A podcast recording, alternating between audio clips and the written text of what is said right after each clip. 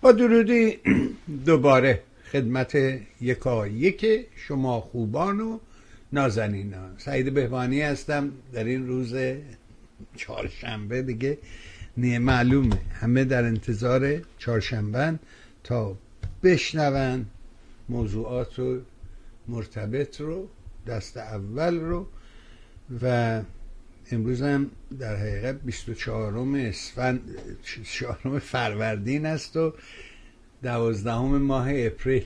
میریم خدمت آقای مستاقی پیش از آن که بیشتر از این من توپق بزنم از ادب و احترام کنم. سلام کنیم به آقای مستاقی و خوش آمد بگیم حضورشو تشکر از همه فعالیت ها و کوششش آقا سلام می‌کنم به شما. سلام عرض کنم خدمت شما جناب بهبهانی و همچنین خدمت میرندگان عزیز و شنوندگان محترم هر جایی که صدای ما رو میشنم یا تصویر ما رو می‌بینم. آقای بهبهانی من فکر کردم شما روز 13 آوریل جو نحسه می‌خوای بگی 12 اضافه یک من رفتم عقب رفتم یه ما عقب.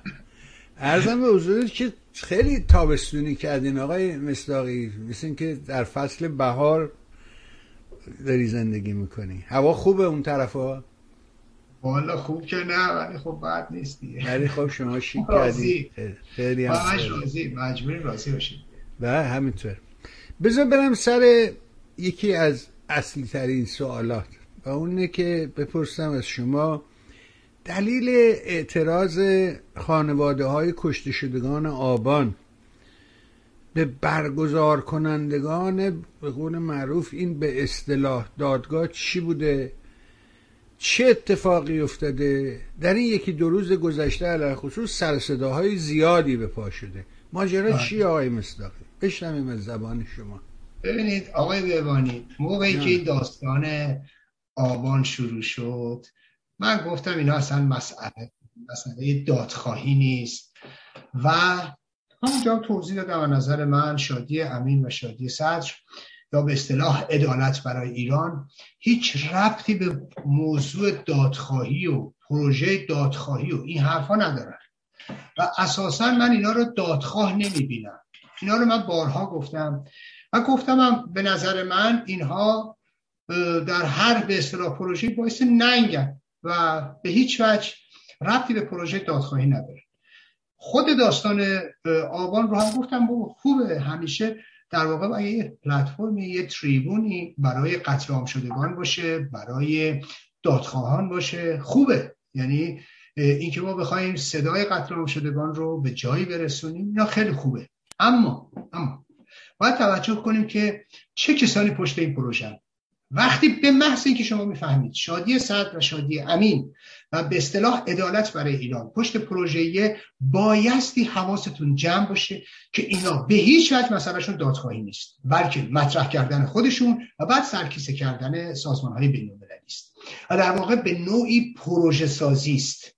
و سوء استفاده از خون قتل عام شدگان و خون کشته شدگان یا حالا در جایی قربانی ها از رنج دیگران و از سختی هایی که کشیدن می‌خوان برای مطرح شدن خودشون برای در واقع استفاده های شخصی خودشون از این مسائل استفاده بکنن.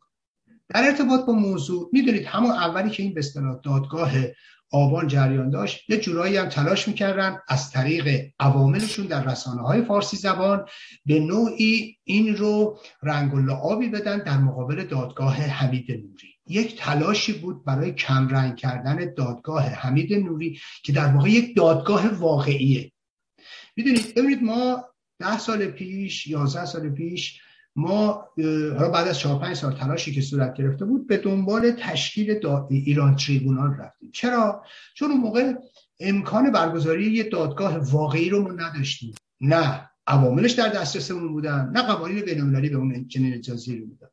منتهای مطلب خب ببینید ما یا فکر می‌کردیم محدودیت هایی رو هم داشتیم. نمی‌تونستیم موضوع رو پیگیری کنیم. هیچ متهمی هم در دسترس ما نبود. خب؟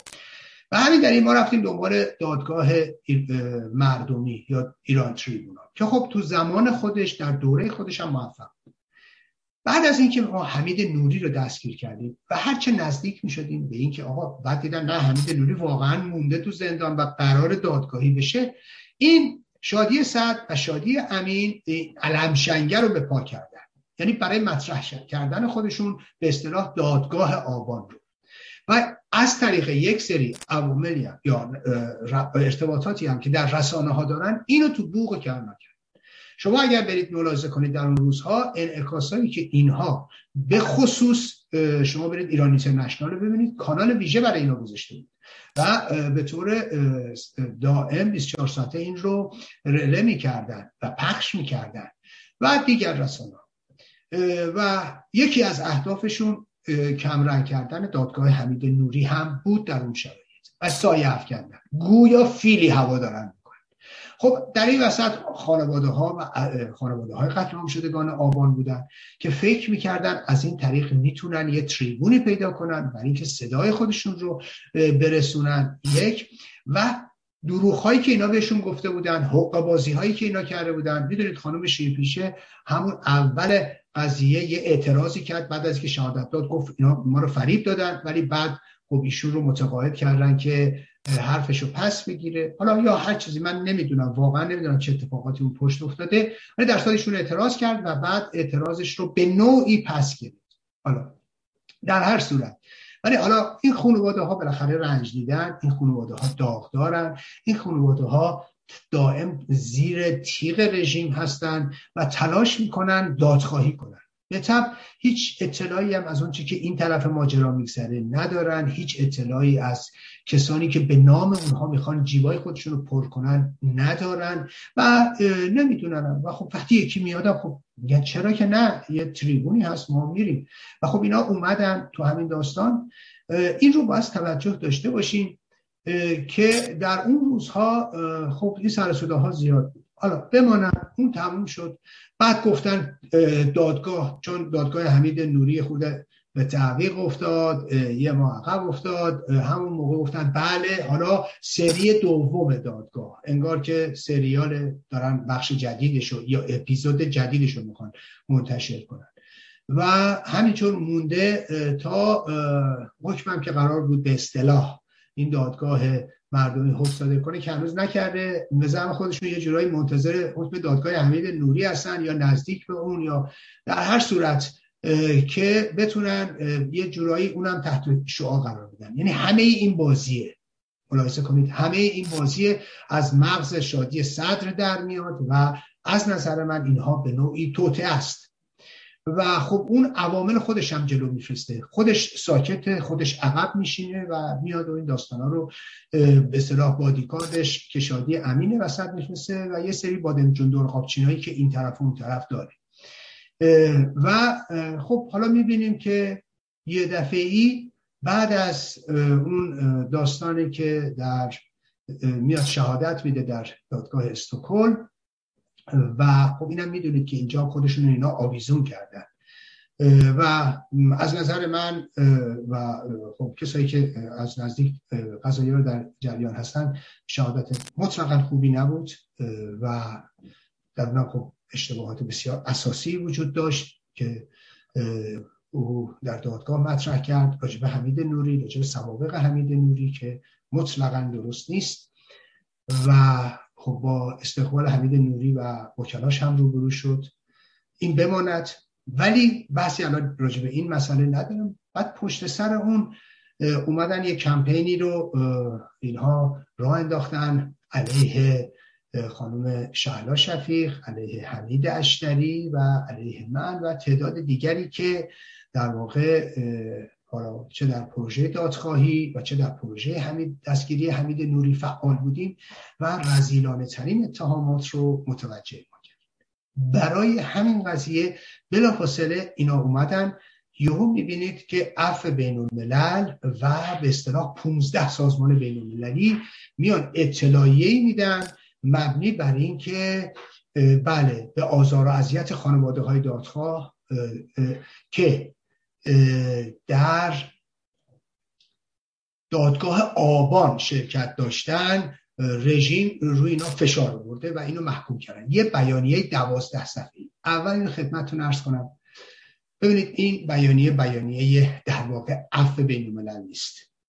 این دستپخت رها بحرینی و شادی صدره که از طریق رها بحرینی عاملشون تو عفو بین الملل این رو غالب می‌کنن. بقیه هم در, در واقع امضاهاشون اولا سازمان های حقوق بشری به اون شکل نیستن بیشتر سازمان های هستن که تجزیه طلبن و شادی صدر دنبال ایناست به خاطر که فکر می‌کنه از نمد تجزیه طلبی کلاهی برای اینا فراهم میشه. و این که اگه حالا برای همه جا میگن 15 سازمان حقوق بشری نه. شما برید نگاه کنید عدالت برای ایران عفو بین الملل آرتیکل 19 که خب سازمان حقوق بشریه. بعد برید نگاه کنید بقیه رو. نگاه کنید این یه پروژه شادی صدر بود و و دستشون تو عفو بین الملل رها بحرینی. من قبلا هم خدمتتون گفتم. شادی صدر و شادی امین. اگر عفو بین الملل تا به گن نکشن ولی کنند و می‌بینیم پروژه هایی رو که عفو بین در طول دو سال گذشته کلید زده و همه اونها دادخواهان رو در مقابل هم قرار داده. و دادخواهان رو به اعتراض واداشته.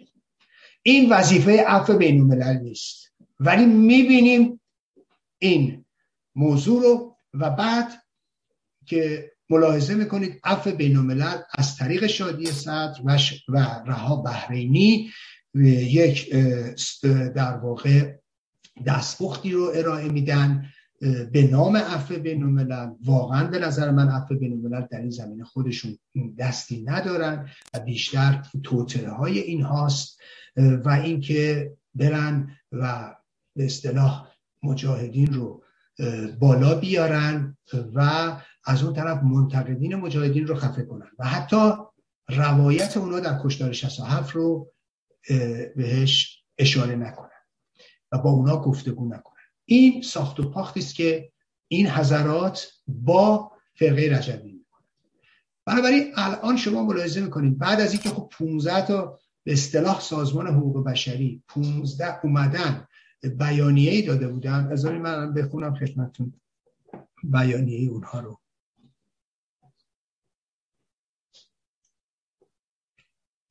ببینید این 15 تا چیا بودن که یه بیانیه داده بودن در اعتراض به اینکه رژیم خانواده یا شاهدین دادگاه آبان رو تحت فشار می‌ذاره. حالا این 15 تا کیان؟ انجمن حقوق بشر مردم آذربایجانی در ایران. یعنی اصلا فکرشو بکنید مردم آذربایجانی در ایران. یعنی کاملا مشخصی یه مش تجزیه طلب با این نام قایم شدن. حالا بنیاد سیامک پورزنده حتما که لابد خانم مهرنگیز کار و خب دستن در کاران بنیاد سیامک پورزن حتما توجه لازم رو به این مسئله نداشتن و به نظر من به اونا ظاهرا به نظر من می‌تونن بگم که اونها در جریان نبودن یا فریب خوردن چون ظاهرا هم کسی متوجه نمیشه. اگر دقت نکنه به سیاهکاری های شادی صدر و عواملش. و بعد جمعیت حقوق بشر کردستان در ایران یادتون باشه حقوق بشر برای همه در ایران سازمان حقوق بشر ایران سازمان حقوق بشری هه‌نگاو شبکه حقوق بشر کردستان. ببینید عدالت برای ایران عفو بین الملل Front Line Defenders کمپین حقوق بشر در ایران کمپین فعالان بلوچ. این کمیته مبارزه برای آزادی زندانیان سیاسی همه با هم علیه مجازات اعدام. خب ملاحظه کنید خیلی راحت می‌تونید بفهمید که همچین سازمان های حقوق بشری که میگن چیان. ولی خانواده ها اومدن اعتراض کردن. خانواده های کشته شدگان آبان. و به رسانه ها اطلاعیه دادن. متاسفانه بخشی از رسانه ها این اطلاعیه اینا رو یا چاپ نکردن. جالبه صاحب حق صاحب حق اطلاعیهش چاپ نکردن. یا اصلا اشاره به اطلاعیه صاحب حق نکردن. خیلی جالبه. اصلا تعجب آوره. یا بخشایی که مثلا یا هستن تعدادی که اینا رو نصف نیمه و با حذف اون نکته اصلیش. الان میگم خدمتتون.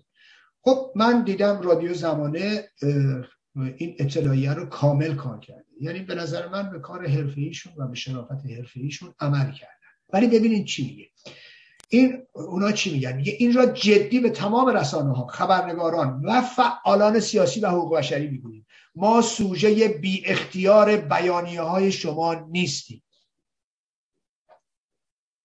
گویا رنج و درد ما هم برای شما اسباب مصادره است. ببینید اینو دارن خانواده ها میگن ها. همون چیزایی که من می‌گفتم.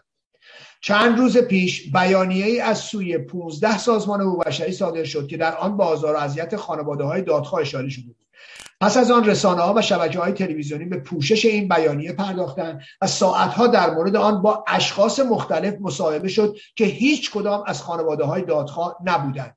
کسی که جولون می‌داد شادی امین بود. نکته اول و خود همین شادی صدر. نکته اول این هشدار جدی به تمام رسانه هاست که هیچ کس نماینده ما خانواده های دادخواه نبوده و نخواهد بود و اگر قرار باشد کسی راوی رنج ما باشد باید از ما اجازه گرفته باشد. تاکید می‌کنم. ببینید دوستان نه من و نه هیچ کس دیگه. سخنگوی اینا نیست. نماینده اینا نیست. و نمی‌تونی من باشیم و الان هم که ما دارم من دارم صحبت می‌کنم دارم اطلاعیه اونا رو از این امکانی که هست و من می‌دونم بعضی از رسانه ها این رو نخوندن و بی توجه هم به این دارم در واقع حق اونا رو بخوام ادا کنم. همین. ما که توانستیم در خفقان خفه کننده جمهوری اسلامی صدایمان را به دنیا برسانیم از اینجا به بعد هم خودمان توانایی ادامه این مسیر را داریم این متن دوازده صفحه ای که به عنوان بیانیه منتشر شده همون بیانیه که شادی امین و رها بحرینی و شادی سطح گشتشن و به نام عفو بین الملل و سازمان دیگه منتشر شده. مورد تایید ما نیست و با هیچ یک از خانواده های دادخواه در مورد آن مشورت نشده و بدون هیچ تحقیقی در مورد شرایط امنیتی ما که هر روز دشوارتر می شود نوشته شده است.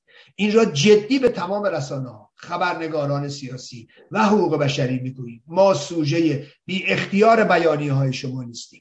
فراموش نکنید ما تمام تلاشمان را خواهیم کرد تا حکومت قاتلان فرزندانمان سرنگون شود. اما شما با فعالیت هایتان و تقلیل ظلم جمهوری اسلامی نه تنها کمکی نیستید بلکه مانعی سر ما هم شده اید. یعنی یعنی این حضرات شادی صد و شادی امین و شرکا مانع فعالیت های اینان و تقلیل ظلم جمهوری اسلامی. نکته دوم خطاب به برگزار کنندگان دادگاه آبان. حضور ما در دادگاه آبان صرفا به دلیل استفاده از پلتفرمی برای رساندن صدایمان بود و به معنی تایید هیچ یک از اشخاص برگزار کننده دادگاه نبوده و نیست. همانطور که از هر تریبون دیگری استفاده می‌کنیم تا بگوییم این حکومت جنایتکار قاتل فرزندان ماست. اما گویا هویت خانواده های دادخواه برای شما به شاهدین دادگاه آبان تقلیل یافته است و چنان نشان می‌دهید که تمامی فشارهای جمهوری اسلامی صرفا به دلیل دادگاه آبان بوده است. خیر این گونه نیست.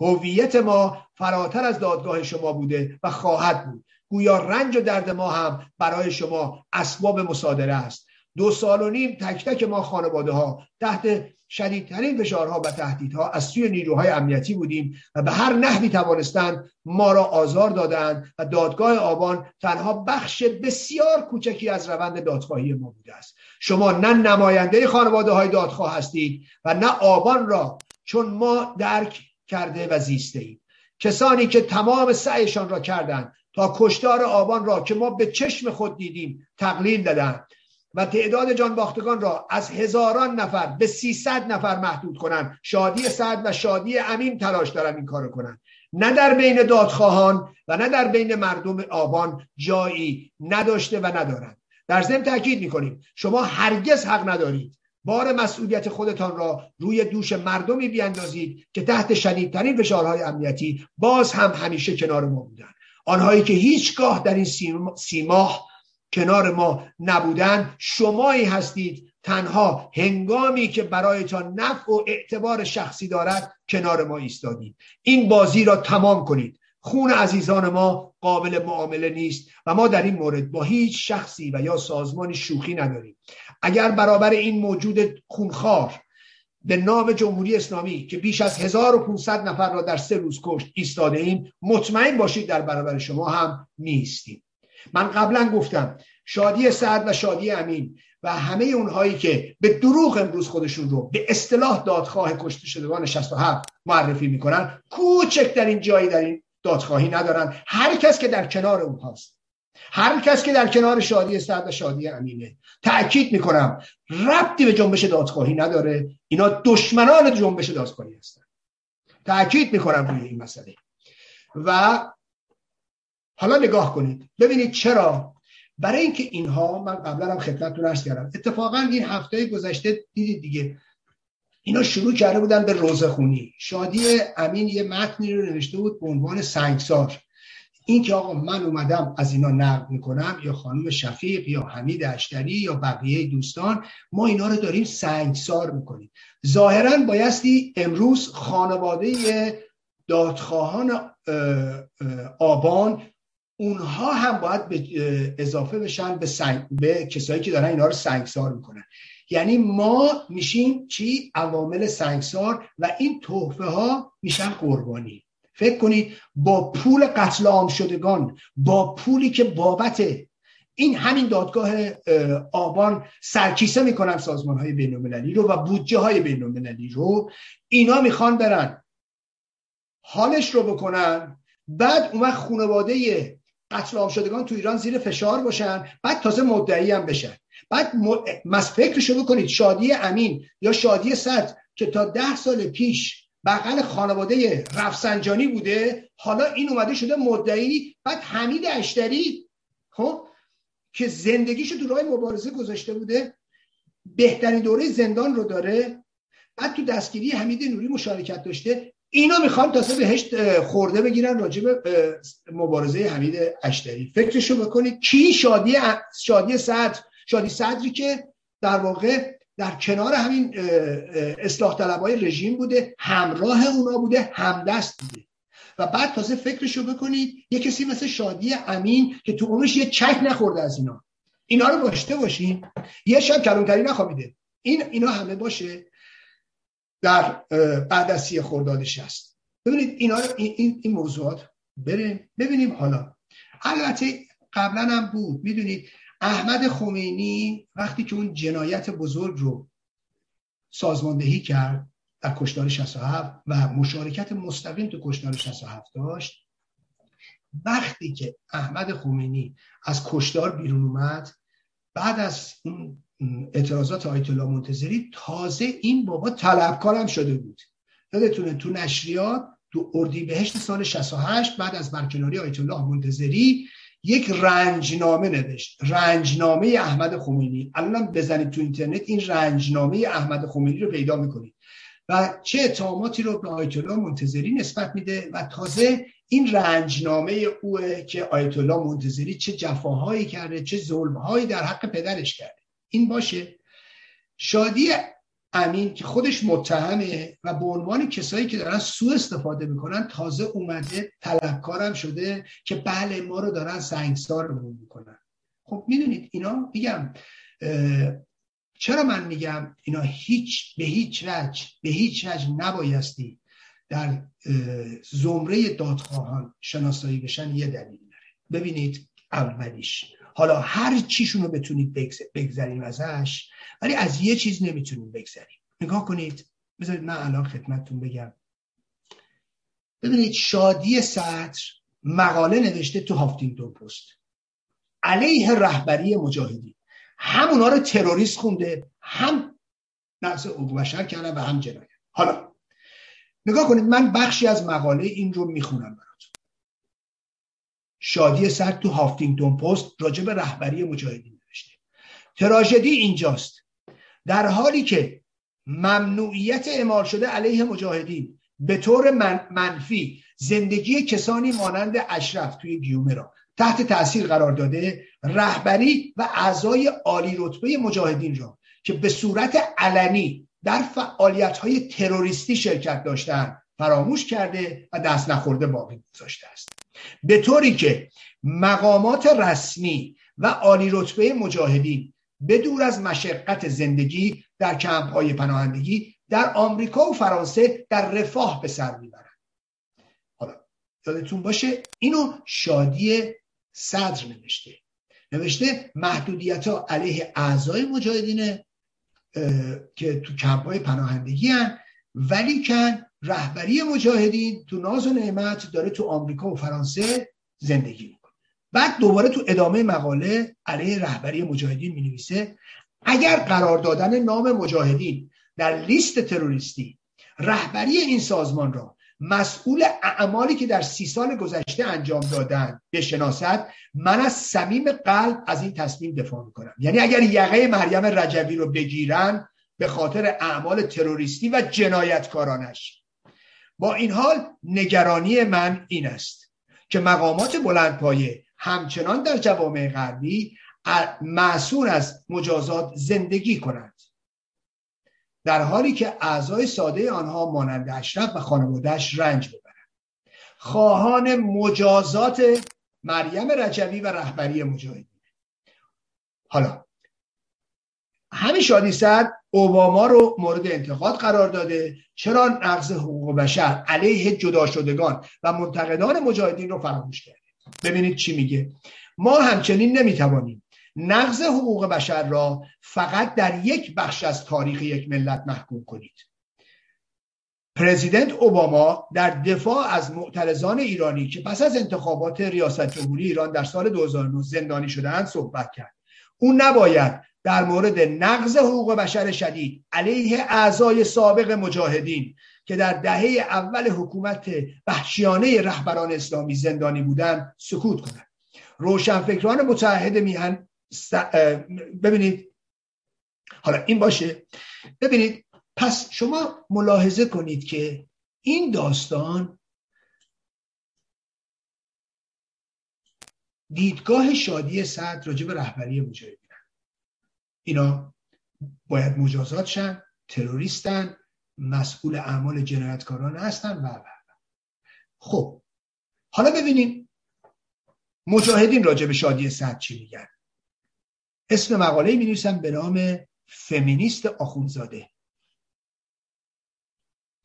بعد تو اون اینو بیان می‌کنن. روشنفکران متحد میهن سهم بسزایی در روشن نمودن و توضیح فریب استحاله و اصلاحات زایدی شده از بند ناف ولایت فقی و تفاوتهای این فریب با جنبش های متداول اصلاحات در تاریخ اخیر جهان امروز برای افکار عمومی داشتن. اگرچه به برکت سرکوب ولایت فقیه در پهنه داخلی و تبلیغات گسترده طرفهای استعماری در خارج از کشور بخش های ریزشی این رژیم توانستند چند سباهی ماسک آزادی خواهی را به طور خائنانه بر چهره های آخون پرونده خود بگذارند و توده را با خود همراه نمایند. اما ایستادگی و فداکاری و روشنگری فرزندان فرزندان و میهن پرستان راستین مردم ایران از یک طرف و درجه ضد تاریخی و ضد بشری این رژیم از طرف دیگر کانون دینامیزم دینامیز دهنده اصلاحاتگران دروغین را خاموش کرده و محتوای مجیزگوی ولایت فقیهی آن را آشکار و برملا کرده است. اما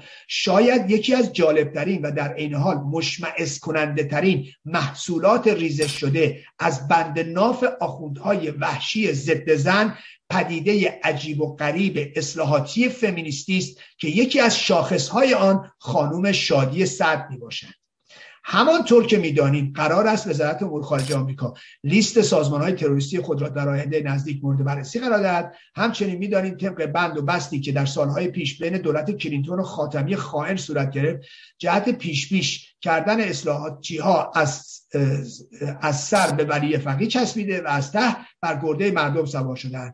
وزارت امور خارجه آمریکا مجاهدین را در لیست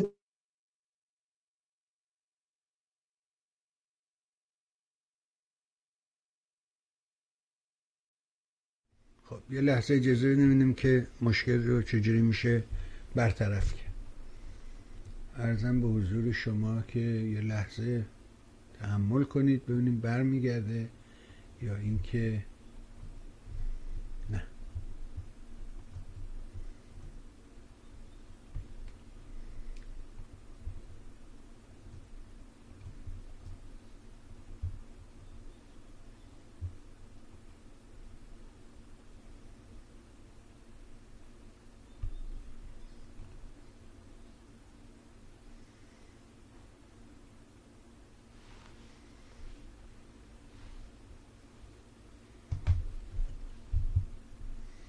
با پوزش از دوستانی که صدای ما رو میشنن لحظاتی این صدا قطع شده. من ببینم راهی دیگری می‌تونم پیدا بکنم.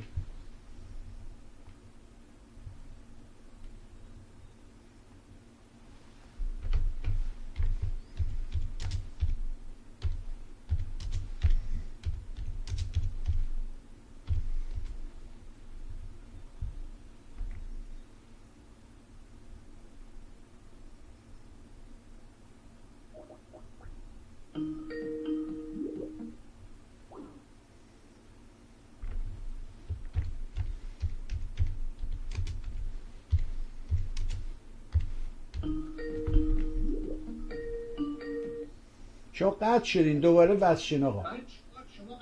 نه قطع شدین شما قطع شدین دوباره بیاین از اون ور به شما توضیح بدم.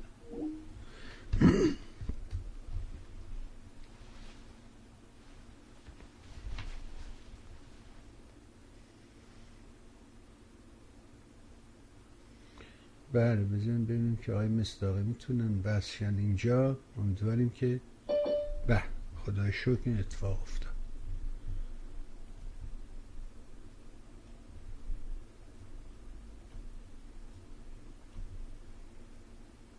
بله همه چی خوبه. اجازه بدین.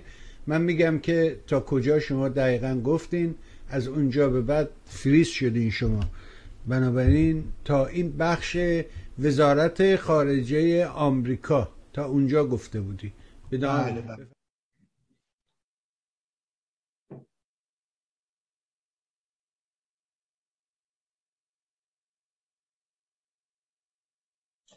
نه مثل که بعدش هم یعنی خیلی همونطور که می‌دانیم قرار است وزارت خارجه آمریکا لیست سازمان های تروریستی خود را در آینده نزدیک مورد بررسی قرار دهد.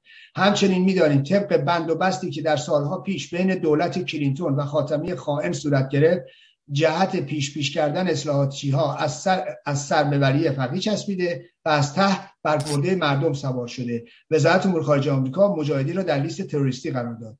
اخیرا شادی صدر مقاله به زبان انگلیسی در روزنامه مورخ 17 جولای 2011 به چاپ رسانده. این روزنامه از طریق مجاری خاص خارجی منعکس کننده نظرات مافیای لابی رژیم به سرکردگی تیتا پارسی است که وضع شدن خانم شادی صد از اروپا به این روزنامه نیز قابل تعمق است. مطالعه این مقاله را به همه دوستانی که علاقمند به بررسی محصولات پدید آمده از ازمهلال و ریزش در درون رژیم آخوندی هستند و به خصوص به فمینیست های واقعی میهنمان توصیه می‌کنیم.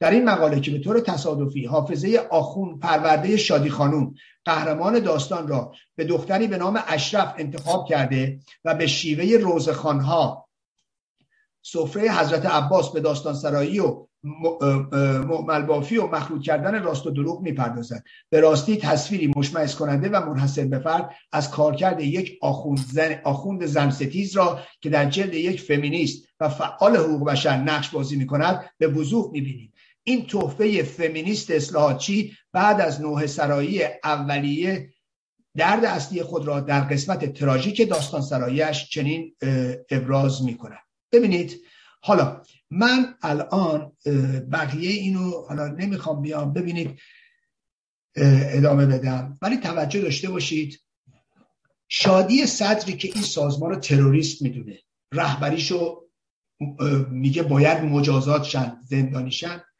و بعد میگه من با کمال میل از اینکه اینا رو تو لیست تروریستی بذارید. به شرطی که رهبری اینا رو شما یقشون رو بگیرید یه آدمی با این وضعیت. این حرفایی که فرقه وقتی میاد میشه رفیق مجاهدین یار قارشون. توی همین دادگاه براش به اصطلاح فرش قرمز پن می‌کنن. موقعی که می‌خواد از دادگاه بیاد بیرون روی پله ها با پرچم ایران با کف و هورا براش ایستادن. ببینید این یعنی این آدم شادی صد یعنی از نظر من ایشون مطلقا کاملا به لحاظ شخصیتی به لحاظ اعتقادی به لحاظ فرهنگی به لحاظ پرنسیبی کاملا فاسده. کسی که می‌تونه با تروریستا کنار هم بشینه کسی که می‌تونه با ناقضین حقوق بشر کنار هم بشینه کسی که می‌تونه می‌تونه با رژیم هم بشینه. رژیم هم تروریست ناقض حقوق بشره. شادی صد وقتی با رهبری مجاهدین که چنین اعتقادی اعتقادی راجبش داشته می‌تونه کنارشون بشینه می‌تونه مجیزشون رو بگه می‌تونه به و چه چه براش بکنه. خب پس بنابراین می‌تونه برای رژیم هم چنین کاری کنه این یک حالا بیایم فرقه رجبی. فرقه رجبی که اینو فمینیست آخوندی یک آخوند و یک چهره کثیف ازش نشون میده همدست رژیم. و اینکه با پروژه اومده خارج کشور و اینکه عامل رژیمه.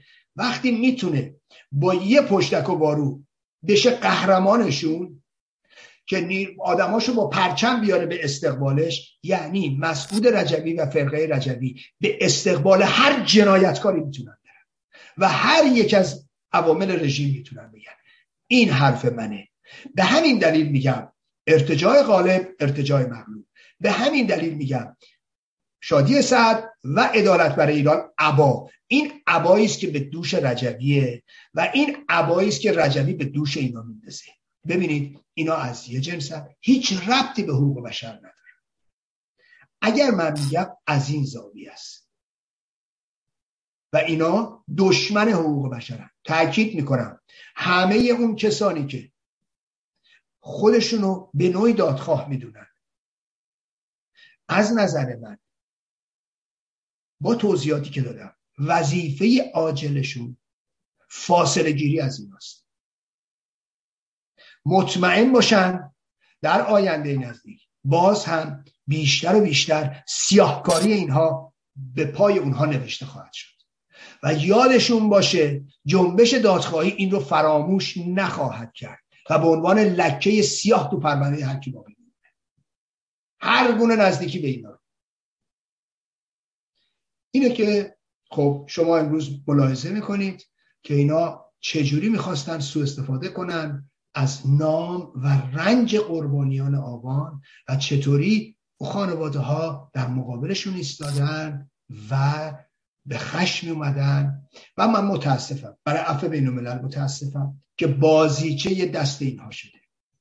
عفو بین الملل به طور قطع و یقین با بدنامی مواجه میشه.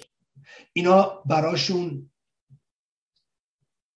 مشکل ایجاد می‌کنن. از همینجا استفاده می‌کنن. اینا تمام تلاششون گذاشتن برن تو لیگ افیده هاش فدراسیون لیگ سازمان های حقوق بشر فرانسه.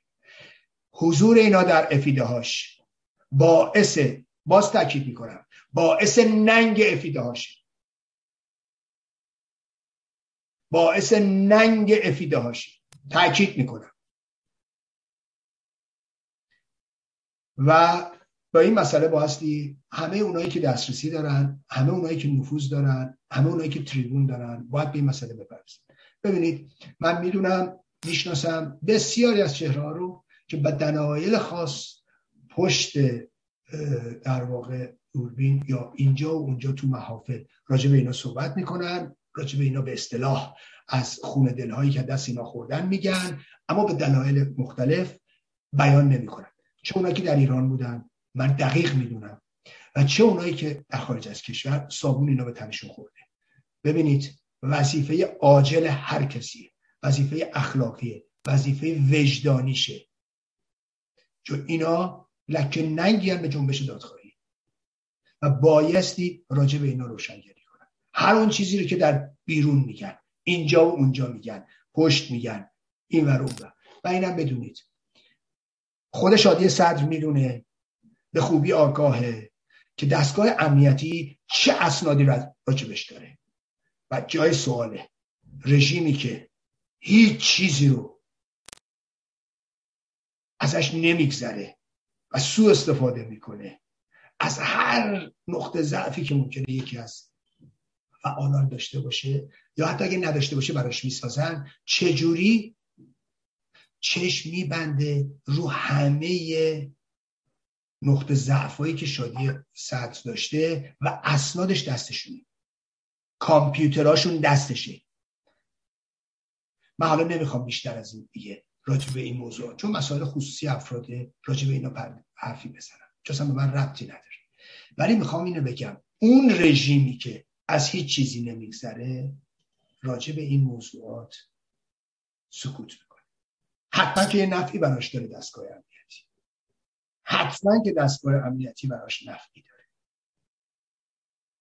کما اینکه راجع به فرقه رجبی هم به همین ترتیب عمل می‌کنه. خیلی جاها. ببینید تو همه این دیدید فرقه رجبی رو؟ من که خودم تو کتاب رو نوشتم.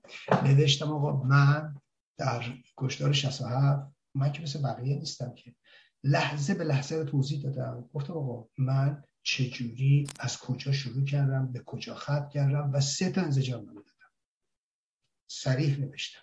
خب. توز و چجوری؟ و بعد حتی توضیح دادم که قبل از آزادی به چه شکل؟ منو خواستن. داستان تلاش برای فرار از زندان گفتم و شکست پروژه رو گفتم. اینکه بچه ها چجوری هم اعدام شدن. و بعد حتی توضیح دادم که من چه برخوردی بودم با بازجوی امنیتی داشتم. همه اینا رو توضیح دادم گفتم آقا تو خونه آخرم منو بردن یه انزجارنامه دوباره قبل از آزادی نوشتم. همه اینا رو توضیح دادم. ببین دستگاه امنیتی همه اونایی که جز به جز خودم توضیح دادم خب دستگاه امنیتی تازه رفته چیه؟ انزجارنامه منو پیدا کرده منتشر می‌کنه. بگو چرا این همه فرقه رجبی عواملش رو آورده بودن از محمود رویایی تا نصرالله مرندی؟ که عفو خورده 15 سال. محمود رویایی که رفته مراسم بیعت با امام. خب؟ حسین فارسی. چرا مال اینا رو پخش نمی‌کنه؟ چرا مال منو؟ خیلی واضحه دیگه. چرا همه این از مال فرقه رو هیچ کدومشون رو پخش نمی‌کنه؟ مال من نمی‌کنه. ببینید تازه منی که خودم میام صریحا میگم. اینا که هر جا میشینن هم میگم. دروغ و دقل و حقوازی و اینا میاد بله من فقط یه انزجار یه دونه تعهد دادم. دروغ چرا میگی؟ من که می‌دونم که. ببینید می‌خوام این رو عرض کنم خدمتتون. چرا رژیم نمیره اونا رو رسوا کنه؟ من که خودم همه رو ریز و درشت کوچیک و بزرگ خودم توضیح میدم. خب؟ ولی چرا اونایی که دروغ میگن نمیره رسوا کنه؟ برای که نفعش نیست. برای که می‌دونه کسی که امروز یقشو گرفته رو در روش ایستاده منم. برای که می‌دونه در واقع مسئله اصلی اینجاست. حالا اینا رو گفتم برای که فقط دوستان عزیزمون تو جریان باشن که ما با چه مشکلاتی روبرویم. جنبش دادخواهی. ببینید شاید بعضی بگن حالا این ارزش نداره. ببینید خیلی که نمی‌خوان برخورد کنن بهانهشون اینه. آقا ول کنید. حالا چه ارزشی داره؟ ای بابا اینا مگه کیان خب از این حرفا می‌زنن. دوستان اینا دارن جنبش دادخواهی رو به گن می‌کشن. چی چی رو چی منم معلومه. می‌دونم من ارزشی برای اینا قائل نیستم. ولی ولی اینا یه لکه ننگی رو جنبش دادخواهی. نظر منه. تاکیدم می‌کنم روش. و از نظر من از نظر من اینها در واقع روشنگری راجبشون مهمه و باید این کار صورت بگیره. و من از هیچ تلاشی فروگذار نمی کنم حالا دوستان دیگه ای که راهی که می‌دونن خودشون دارن. به من رفتی نداره. اما نمی‌تونن منو از این راه باز بدارن. من اون چیزی رو که درست بدونم و اون چیزی رو که خطر بدونم قطعا روش دست می‌زنم و روش نیستم. بله.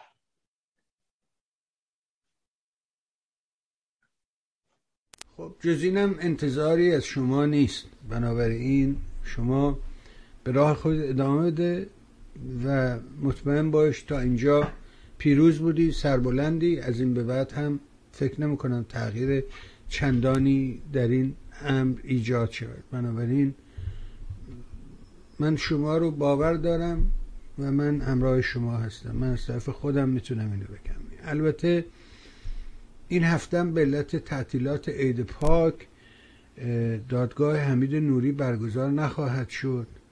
بنابراین از شما یه بار دیگه می‌پرسیم آقا این آخرین تحولات مسائل پیش رو رو اگه ممکنه برام بگید بفرم دادگاه که خب همونطور که گفتید بله این هفته نبود به علت عید پاک. هفته دیگه هست. آخرین شاهد هست که یکی از زندانیان چپ هست. ایشون میاد و بعدش هم آقای امید ماف و بعدش هم شهادت کارشناس و آقای پیام اخوان هست که خب ایشون هم تو ایران تریبونال فعال بود و هم عنوان یک کارشناس حقوقی هست و خیلی هم خوبه و در صورت ما امیدواریم که شهادت پیام اخوان عزیز هم مورد توجه دادگاه باشه و به این پرونده کمک کنه. در صورت این به فال نیک می‌گیریم. و اون روز روزی که پیام اخوان شهادت میده صبح چون پیام بعد از ظهر شهادت میده. صبحش دوباره یه بازجویی از حمید نوری هست و در ارتباط با ادله اثباتی جدیدی که به پرونده اضافه شده و مربوط به تلفن دستی حمید نوری و پیام است که در اونجا بوده. اینه که حالا من قصد توضیح زیادی تا این مسئله ندارم ولی فقط می‌خوام بگم که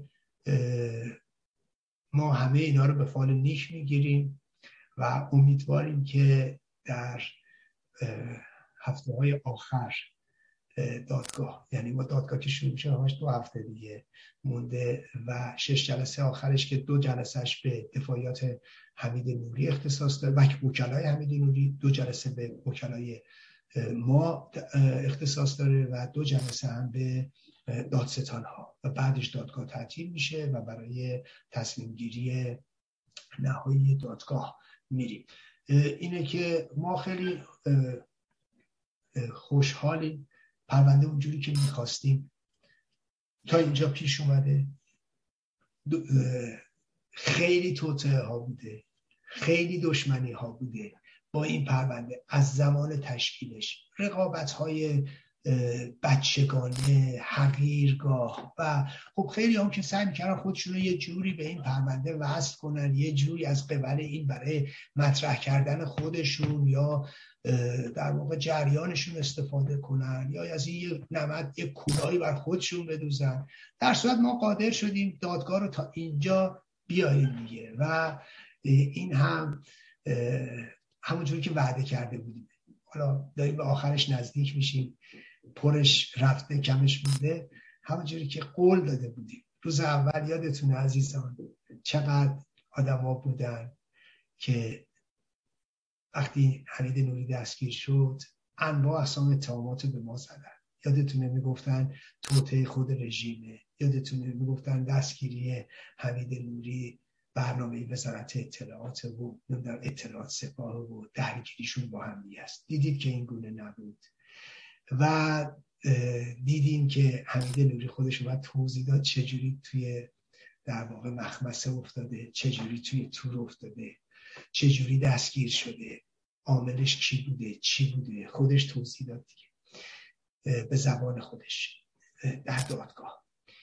و خب شما می‌بینید که چقدر آدما اومدن توی همین رسانه ها یادتونه علی جوانمردی چی می‌گفت؟ یادتونه؟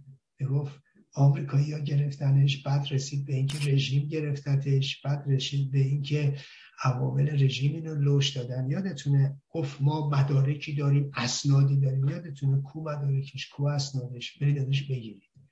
یادتونه چه بیشرمی هایی اون امیر عباس فخرآور می‌کرد؟ یادتونه چه بیشرمی هایی اون ویکتوریا آزاد؟ همون که گفتم میگم بهش اردست. اون می‌کرد. و چه پشتک و باروهایی می‌زدن این وسط. یادتونه خود فرقه رجبی چه ها که نکرد. آخریش یادتونه در چند برنامه این هادی خورسندی رو به صحنه فرستادن. هادی خورسندی توی اون ایندیپندنت فارسی و در اونجا رزالت رو از حد گذروند و در واقع اتهامات متعددی رو به دادگاه نوری زد و به اینکه این دست دستپخت رژیم برای سر کار گذاشتن اپوزیسیون این دادگاه که می‌خواد تشکیل بشه. و بعد همین آدم و همین آدمی که با سن نرسش می‌تونه این ور بشه به اصطلاح رفت گفت من از دادگاه آبان میایم اون سرکاری نبود. دادگاه حمید نوری سرکار گذاشتن اپوزیسیون بود. خب برای اینکه اینجا دست آدمای بی شخصیتی مثل هادی خورسندی رو میشه. کسایی که نقش دلغک رو دارن و در واقع می‌رسه یعنی می‌رسن به جای دلغک. دلغک یا کسی که جای دوست دشمن نشون میده. بعد میاد می‌بینید تو همون ایندیپندنت فارسی با رزالت و بیشرمی هادی خورسندی میاد می‌نویسه که من عامل محسنی اجهی هستم.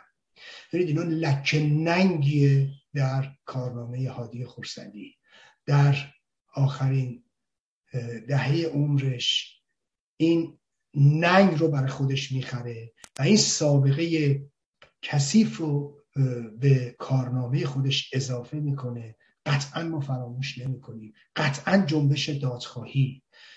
نقش کثیف او رو در این داستان فراموش نمی‌کنه. و من شخصا هم به همین ترتیب خب می‌بینیم الان دادگاه گذشته. شما دارید می‌بینید در نه ماه گذشته چند صد بار نام رئیسی در این دادگاه برده شد. نام اعضای هیئت کشتار 67 در این دادگاه برده شد. چقدر موضوع کشتار 67 و خط قرمز رژیم به رسانه های فارسی زبان به رسانه های بین المللی و به مجامع بین المللی کشیده شد. همه از سنه این دادگاهه. همه به خاطر دستگیری این حمید نوری. اما خب ما آدمای بی اخلاق کم که نداریم. می‌بینیم یکیش بونه و بعد تو رسانه های مختلف دیدید از نمی‌دونم برنامه جمشید چالنگی گرفته که همین بیشرمی رو تبلیغ می‌کرد. و همچنین اون آقای میبودی که پامنبریش رو می‌کرد در برنامه. و به همدیگه پاسکاری می‌کردن. خب اینا به هیچ وجه فراموش نمیشه در جنبش دادخواهی به عنوان لکه های ننگی بر چهره اینها خواهد بود. اینو باید بهش توجه کنید. و بعد می‌بینید حتی بعد از اون سیاهکاری های رزیلانه ای که علی جوان مردی می‌کنه به عنوان کارشناس نمی‌دونم سیاست های آمریکا و انتخابات آمریکا چالنگی اونو میاره. بهش در واقع داره کادو و دستخوش میدن رو ارتقای مقامش میدن. ولی خب همه اینا روسیاهی به زغال میده می‌دونید؟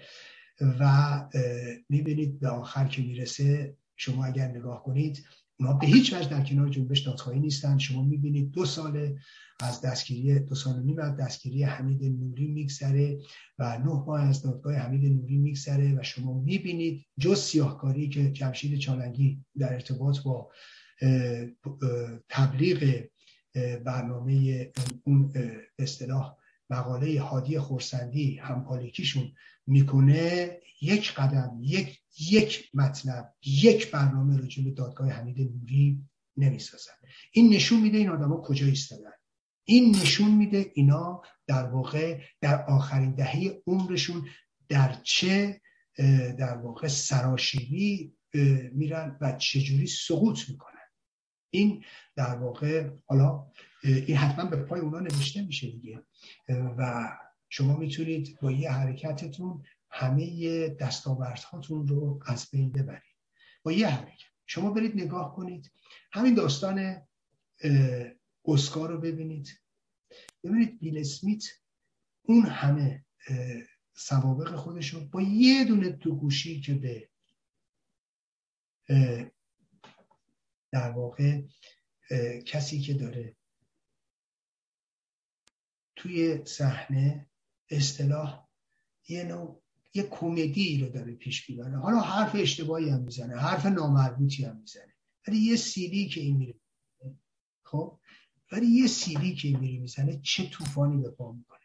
چه جوری اسکار مجبور به اسکاری میشه. چه جوری همه میان از خودشون سر به مسئولیت می‌کنن. ده سال راش نمیدن توی اسکار دیگه چقدر قرارداداش لغو میشه. بعد شما فکر کنید هادی خورسندی راست راست را بره. هادی خورسندی خب جامعه روشنفکری ایران جامعه دادخواهی ایران جامعه دادخواهان ایران سکوت کنه در مقابل این در واقع دلغک که اومده زمانی که دادگاه داره تشکیل میشه حالا تازه این بابا شده تحلیلگر سیاسی و حقوقی و اینها که بله این دادگاه در خدمت رژیم برای سرکار گذاشتن اینو خود رژیم دستگیرش کرده. خب این آ و کی اینو می آوردش بالا؟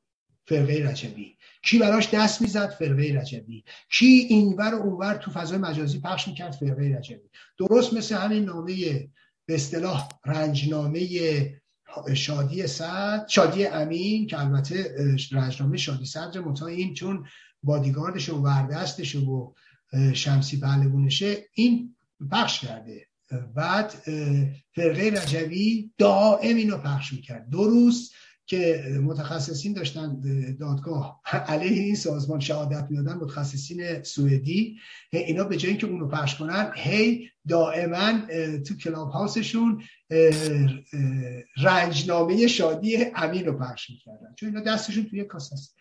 این می‌خوام بگم که حالا دادگاه داره به آخرش می‌رسه و ما از این پروژه داریم موفق بیرون میایم.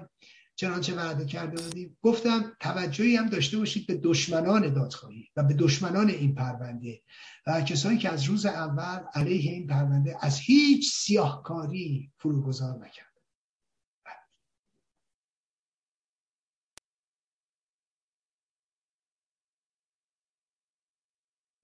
ممنونم از شما. سپاسگزارم ازت. آره این خیلی خطکشی های معینیه. من از ابتدا گفتم این دادگاه یه شاغوله یه خطکشه. میشه دور و نزدیکی تو تعیین می‌کنی با همین مسئله دادگاه. و اگه کسی این دادگاه رو قلابی بدونه و دادگاه آبان رو جدی بدونه راست بدونه خب یه ریگی به کفششه. وگرنه نمیشه. یه دادگاهی که دولت سوئد پشتش وایسده دستگاه قضایی کشور پشتش وایسده. اونو بگیم قلابیه. بعد یه دادگاه مجازی رو بگیم نه این خیلی واقعا. خب یه ریگی بکن. یکی راجب موضوع اینکه مثلا علی جوانمردی رو ببرن به عنوان کارشناس انتخاب. من بارها اینجا گفتم که دوست خوب ما آقای رضای گوهرزاد تنها خبرنگار ایرانی تنها ژورنالیست ایرانیه. که در از سال 2000 تا کنون یعنی از انتخابات نمیم کلینتون بوش پسر اوباما و ترامپ همیشه روی صحنه روی floor بوده نزدیک همون بغل جایی که همگان دسترسی ندارن. خبرنگارا همیشه پشت درن. ولی رضای گوهرزاد توی صحنه رو floor ه ولی هیچ وقت اونو نمی‌برن. به یه آدمی مثل علی جوامردی که بارها گفتم ازش بخوای یه نامه بنویسه دو ساعت مرخصی بگیره. بگه آقای رئیس به من دو ساعت مرخصی بدین من یه گرفتاری شخصی دارم می‌خوام دو ساعت برم نه اینکه رو کامپیوتر از طریق گوگل بنویسه نه قلم کاغذ بذار جلوش بگو آقا اینو بنویس. گرفتاری ها کم نیست یکی دوتا نیست.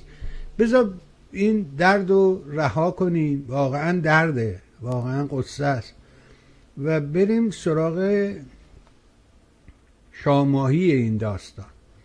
خامنی در سخنرانی که عراجیفی که در حقیقت برای مسئولان دزد حکومتی بیان می‌کنه اونجا صحبت می‌کنه میگه که استخبار در میدانهای ملی و در میدانهای بزرگ اجتماعی کار کرد و تاثیر دارد و ما را به توفیقات بزرگ می‌رسد از چی استخبار این استغفار اصلا معنیش چیه؟ یعنی چی استغفار کنه چی چی رو استغفار کنه به کی میگه اینا یعنی معنی داره. خامنه ای که استفاده می‌کنه استغفار یعنی طلب مغفرت آمرزش گناه. میگه خب مثلا ما به درگاه خداوند داره خودش رو میگه که ما چیه؟ آمرزش بخوایم. درخواست اینو بکنیم که از کرده هامون یا نکرده هامون به خاطر کرده هامون نکرده هامون آموزش بخوایم. اگر کاری رو نکردیم یا کاری رو بایست می‌کردیم نکردیم یا کاری رو به اشتباه کردیم اینا رو مغفرت بخوایم. این یعنی چی؟ خود, خود اینا خیلی مهمه. اساسا مغفرت یا تقاضای آموزش وعده به محاله. ببینید برای یه دولت مرد رو دارم عرض می‌کنم. حالا مردم عادی به خاطر در واقع اعتقاداتی که دارن برای آرامش روحیشون ممکنه خب یا درخواست از خدا بکنن یا مثلا تقاضای آموزش بکنن گناه ما رو ببخش نماز بخونه روزه می‌گیره. اعتقادات شخصی دیگه. خب خیلی هم به مثلا توی اروپا یا مثلا تو مسیحیت میرن پیش کشیش و اونجا اعتراف به گناه می‌کنن تقاضای آموزش برای آدمای برای افراد برای آدمای معمولی خوب این جایزه. یعنی این یه شیوه است دیگه به خاطر اعتقاداتی که دارن. اما برای مسئولین. برای کسایی که صاحب قدرت هست این یعنی چی؟ یعنی ما پاسخگو نیستیم. خامنه ای چرا میگه من باید از کرده ها و نکرده هایم طلب مغفرت کنم؟ یعنی کشک. یعنی استغفار کنم. یعنی کشک. یعنی من در مقابل مردم پاسخگو نیستم. من فقط پاسخگو به خدا هستم. یعنی من جوابی ببینید ارگانی نیست که از من حسابرسی کنه. خودمم که می‌فهمم اشتباه کردم یا می‌فهمم کاری رو باید می‌کردم نکردم از خدا طلب بخشش می‌کنم طلب مخبرت می‌کنم. این یعنی چی؟ این یعنی پاسخگو نبودن.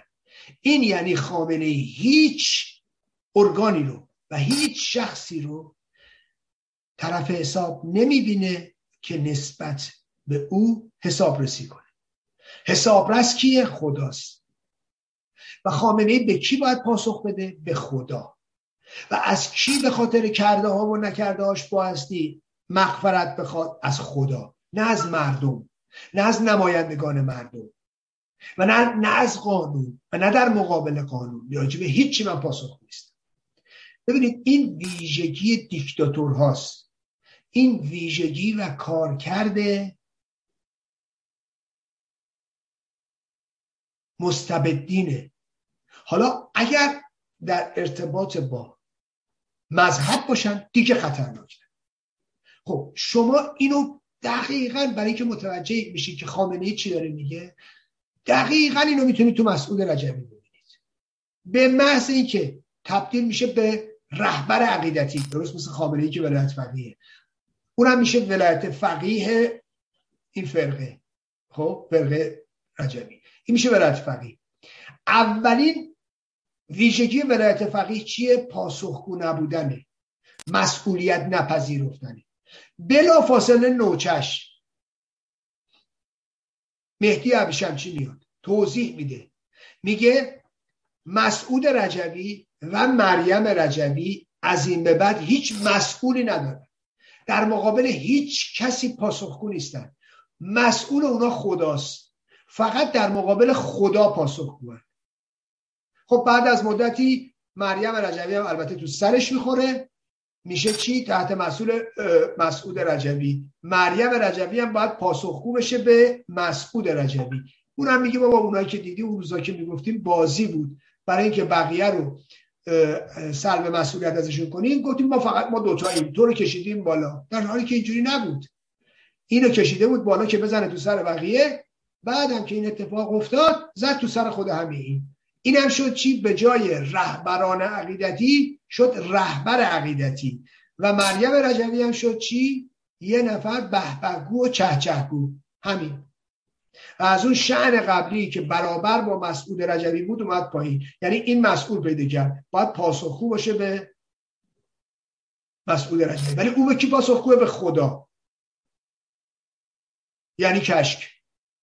یعنی هیچی. یعنی به کسی پاسخگو نیستم. خودم می‌دونم چیکار کردم. خامنه ای داره اینو میگه. این ببینید وقتی من میگم ارتجاع غالب ارتجاع مغلوب یعنی همه ویژگی هاشون یکسانه. کارکردشون یکسانه. اتفاقا از اینجا می‌تونید بفهمید که خامنه ای میگه من جوابگو نیستم. به خدا فقط جواب میدم. اونم چطوری؟ سر نماز طلب مغفرت می‌کنم. همین گناه هم حتما دیگه بخشیده میشه. قلم عف خداوند بر گناهان ما. می‌کشه. بله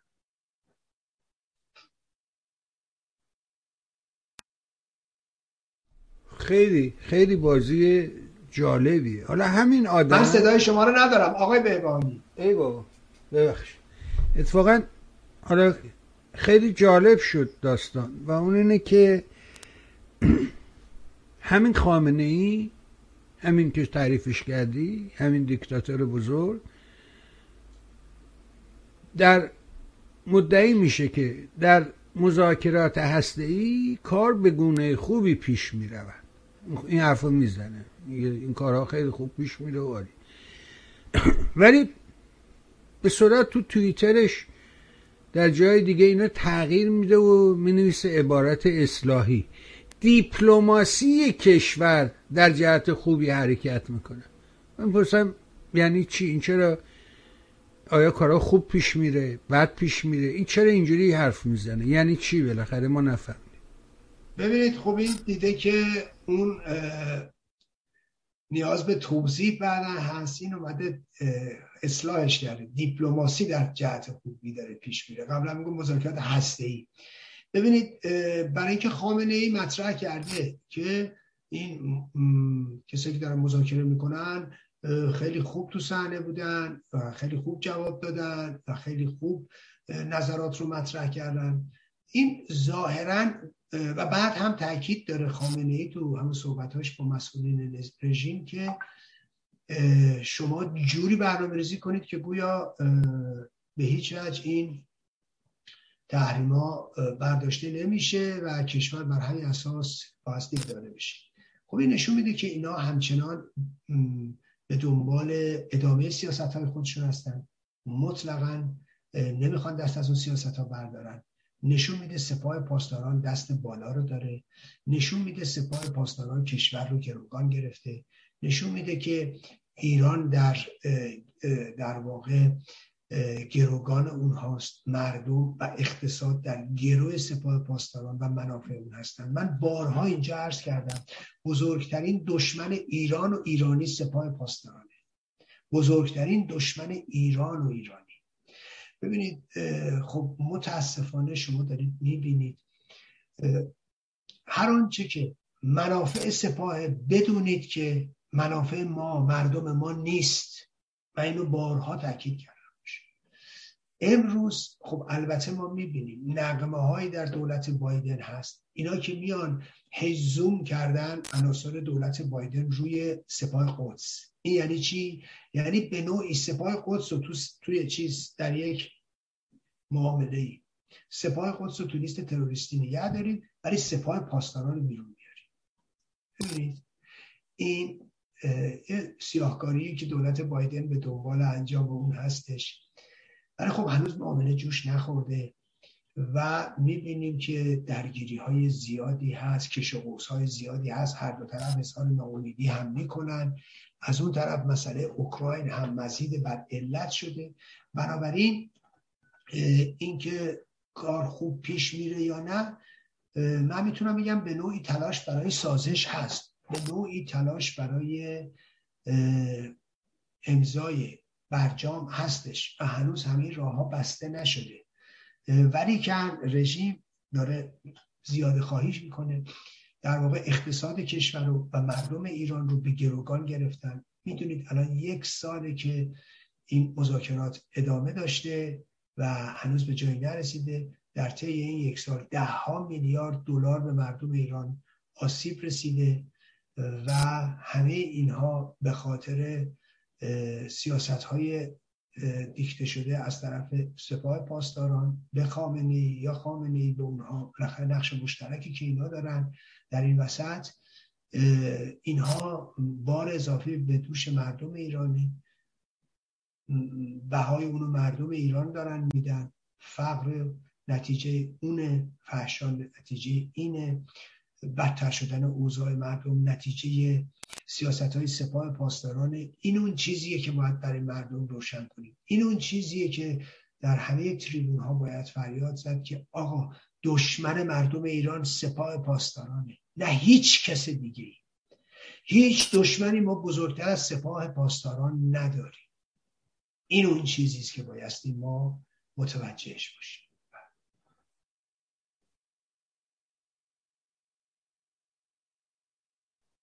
آره این داستان تفکیک که نمی‌دونم. اینم حالا در یه فرصتی دیگه از شما اینو سوال خواهم کرد. اما این بامزه است. رئیسی به دولت قطر گفته ما آماده ایم برای پذیرایی از مهمانان جام جهانی بازی های جام جهانی با امیر قطر گفته اگه می‌خواید ما می‌تونیم پذیرایی کنیم.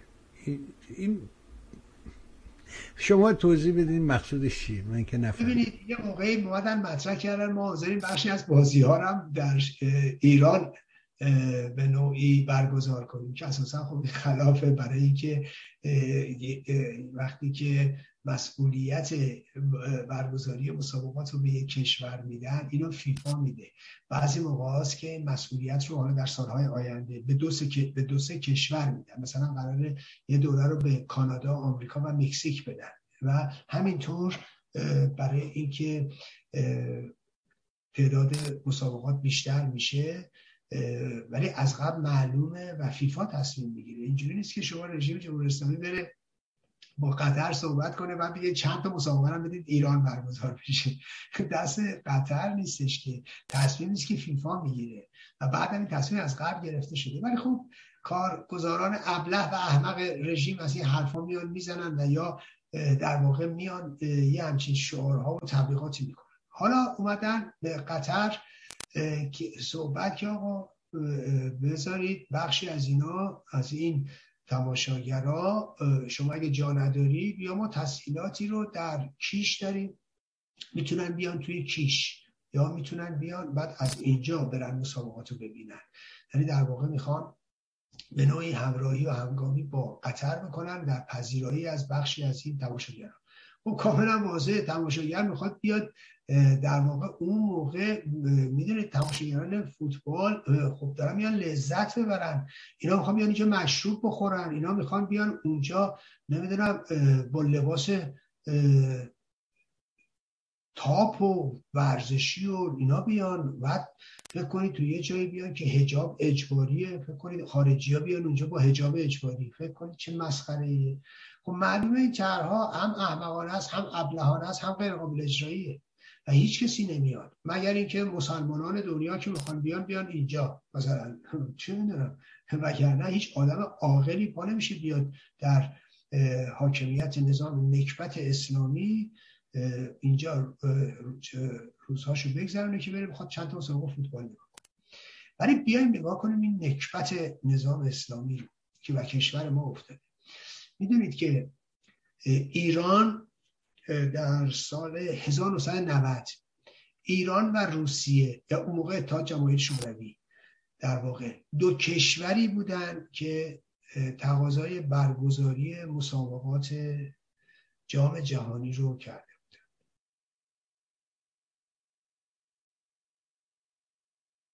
ایران و روسیه. که البته به ایتالیا رسید. 1990 خب شانس بسیار بسیار بالای ایران داشت. برای برگزاری مسابقات جام جهانی 1990 یعنی سی سال سی و دو سال پیش. فکر کنید سی و دو سال پیش ما می‌تونستیم جام جهانی رو در ایران برگزار کنیم. که هنوز هیچ کشور آسیایی به این ایده اصلا نزدیک نمی‌شد. ما می‌تونستیم. چون می‌دونید 2002 تازه دادن به کره. ما 1990 می‌خواستیم. تقاضاشو کی داده بودیم سال 56 14 سال قبلش. 13 سال قبل. 75 76 نه سال 56 ایران 77 خب یعنی 13 سال قبل ما اینو داده بودیم پیشنهادش رو. قبل از اینکه 1990 برای بازی های 1990 چون 78 که برگزار شده بود می‌شد سال بعدش و 82 که در اسپانیا بود 82 82 در اسپانیا بود 86 قرار بود در کلمبیا باشه که نتونستن برگزار کنن دادن به مکزیک دوباره و 90 که توی ایتالیا بود. بکنید 82 و 86 مشخص شده بود 90 مونده بود. ایران هم بود و اتحاد شوروی که حالا اتحاد شوروی هم فرو پاشیده بود و دیگه نمی‌تونست و یا پی عقب نشست و اینا. ولی من می‌دونم که ایران تقاضا کرده بود برای 1990 و قطعا بهش می‌دادن. می‌خوام این رو عرض کنم خدمتتون. ببینید ما چه سقوطی کشورمون کرده. بعد 32 سال باید بری گدایی از قطر بکنی. 32 سال بعد برگزاری ها. بری گدایی قطر رو بکنید که چند تا تماشاگر بذاره بیان ایران. بکنید قرار بود این بازی ها رو ایران برگزار کنه. یعنی ما در چه وضعیتی به سر می‌بریم؟ و قطعا اگر رژیم شاه می بود مسابقه برگزاری مسابقات المپیک هم در ایران در چشم انداز یعنی اینا همش از سایه نظام نکبت اسلامیه که ما محروم شدیم. مردم ما از این فرصت ها محروم شدن. ببینید اگر جام جهانی در ایران برگزار می‌شد مطمئن باشید توجهات بسیاری به ایران می‌شد. مطمئن باشید سرمایه‌گذاری های زیادی در ایران می‌شد. حتی کشورهای خارجی.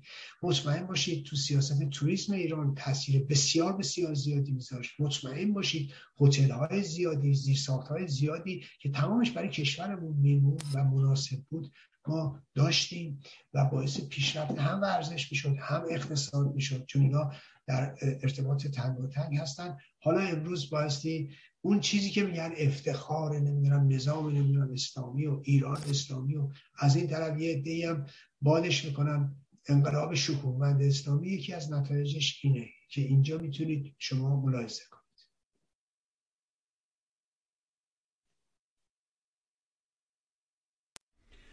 اما این قصه پر آب و چشم اینجا تموم نمیشه. این در حالیه که اینا اعلام کردن که پارکا رو زنان مردونه می‌کنیم مثل هموما که دست قاجاری صبح زنا بودن نمی‌دونم اصر مردا بودن. اینا می‌خوان همین اینا تا کجا می‌تونن پیش برن؟ یه روزگاری میگم نه ما ایران مثل طالبان نیست ولی هست. فکر می‌کنی تا کجا می‌تونه این کار داستانش رو نه ببینید اینجوری نیست که می‌خوان یه ساعتی مرده سر زنن نه اونجوری نیستش. می‌خوان یک بخش هایی از پارک رو به زنا اختصاص بدن. که زنا تو اونجا برن میگن مثلا می‌خوان بچهشون رو تو قسمت بازی تکون بدن احتمالا زنا چون اونجا با تحرکی به خرج بدن مثلا خلاف شهر میشه. و یا یه سری پارک که اساسا زنانه کردن. یعنی مردم اجازه. اجازه رفتن به اون پارک ندارن. تو بعضی از پارک های دیگه هم قسمت زنانه رو جدا می‌کنن. به خصوص قسمتی که میگن بازی کودکانه یا قسمتی که احیانا زنا به زمینا می‌خوان نرمشی انجام بدن. نکته جالب اینه یعنی مردان هم از هیچ سهمی داشته باشن در بازی و ورزش بچه هاشون که بخواد زنا باید بیا بچه رو بردارن ببرن اونجا بازی کنه و یا تحرکی بچه داشته باشه اینی که خب ببینید اول این رو خدمتتون بگم.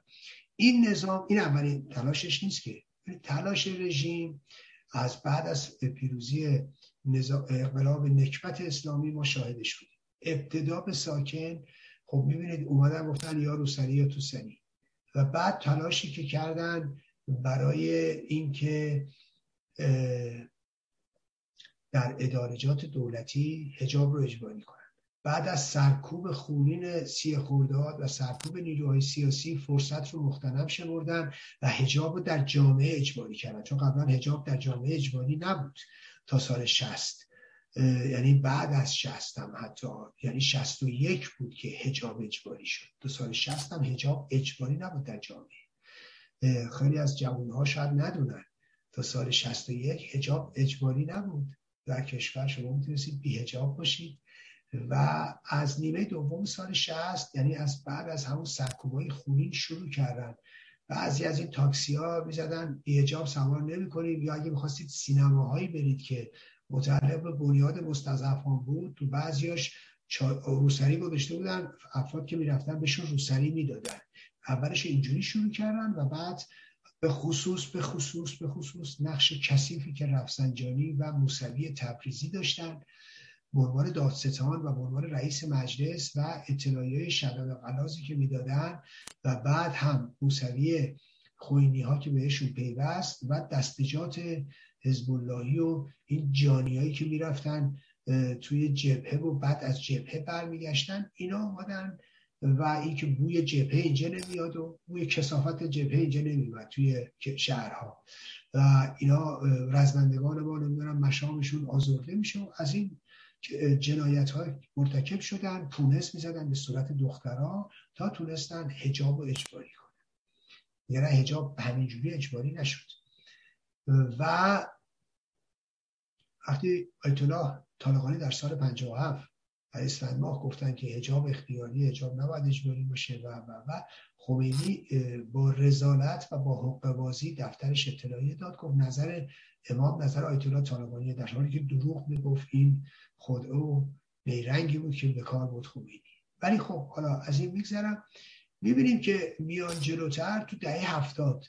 همین رژیم تو دهه هفتاد تو, تو دهه شست که می‌دونید دانشگاه رو وسطش رو قسمت گذاشته بودن جدا کننده زن و مرد رو جدا کردن تو دانشگاه. یعنی از این کارا کردن. در دولت میرحسین موسوی کردن. دانشگاه رو زنونه مردونه کردن. اول از که دانشگاه زنانه که درست کردن. زهرا رهنورد شد سر دانشگاه زنانه. این که بماند. دانشگاه چی اسمش؟ زنانه که درست کردن. از دانشگاه از زهرا. و نامش هم که خوب مشخص نام مذهبی گذاشتن و و این سیاهکاری ها تماما توسط زهرا رهنورد صورت گرفت. نام خودش هم گذاشت اونجا. البته نام مستعارشه نام اصلیش که نیستش.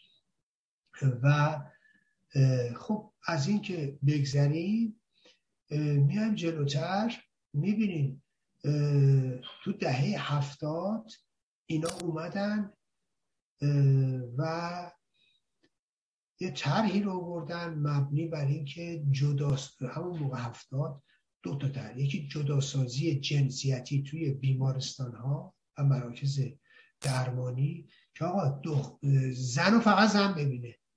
یعنی بیماران زن و فقط دکتر رو نمی‌دونم هر چی که هست زن ببینه مرد نتونه خب این طرح ارتجایی رو دنبالش بودن. همین مرزی وحید دستشردی و زنای مجلس و یه مشت آپارتی تو مجلس اینا دنبال این بودن که البته تیغشون نبرید و با اینکه تصویب کرده بودن زمینه اجرایی نداشت. ما اون اندازه اصلا متخصص نداریم و کادر درمانی نداریم. نمیشه نشد. یه طرح دیگه آوردن طرح افاف بود. برای اینکه معماری مدارس و محیط های آموزشی رو جوری کنن که اصلا مرد نتونه ببینه اینا رو. اشراف نداشته باشه. یعنی یه قلعه ای درست کنن کسی اونطور نتونه ببینه. از دور حالا مثلا دوربین نندازه موقع دختر بچه داره تو مدرسه بازی می‌کنه مثلا اینو ببینش. فکر کنید تو مدرسه مگه زنها دخترایی که میرن مگه چطوری هم که مثلا مدرسه کسی به مدرسه اشراف نداشته باشه. یعنی یه همچین طرحهایی رو اینا داشتن. اوتا خب عملی نشد. الان این طرح زنان مردانه کردن پارکار دارن میارن. بله به دستشون باشه اینا تا زنان مردانه کردن کوچه و خیابون هم پیش خواهند رفت. چون دانشگاه رو قبلا کرده بودن. ولی ولی آیا موفق میشن؟ به طور قطع و یقین نه. نه ای که رژیم نمی‌خواد بکنه. ببینید این رژیم همه سیاهکاری ها رو می‌بینید می‌کنه تفکر اینا هیچ فرقی با تفکر طالبان و داعش نداره. برید رساله رو بخونید. ببینید این کارهایی که طالبان می‌کنه این کارهایی که داعش می‌کنه اجرای رساله عملیه روح این مراجع تقلیده اجرای رساله های عملیه مراجع تقلیده از آیت الله منتظری گرفته تا خمینی. او کاری که طالبان می‌کنه. او کاری که داعش می‌کرد. همه این مجازات ها توی رساله های اینا هست. یا توی بحث حدود و دیاتی که اینا مطرح می‌کنن هست. خب؟ پس اینو باستی یادمون باشه که رژیم اگر به لحاظ تفکری بخوایم بگیم هیچ تفاوتی بین اون کاری که داعش می‌کرد اون کاری که طالبان می‌کنه با رژیم وجود نداره. دعوا فقط سر چیه؟ میگن اینا صلاحیت انجام این کارو ندارن. میگه فقط ما باید دست قطع کنیم پا قطع کنیم چش در بیاریم سنگسار کنیم نمی‌دونم از بلندی پرتاب کنیم سر ببریم با شمشیر نس کنیم. اینا اینا میگن فقط ما صلاحیت انجام این کارو طالبانی ها ندارن. اینا اینو میگن. یا داعشی ها ندارن. ولی تفکر اینا اینه. یادتونه می‌رفتن؟ مجسمه ها رو از شهرها برداشتن. چی شد؟ هیچ. خب شما برید رساله اینا رو بخونید.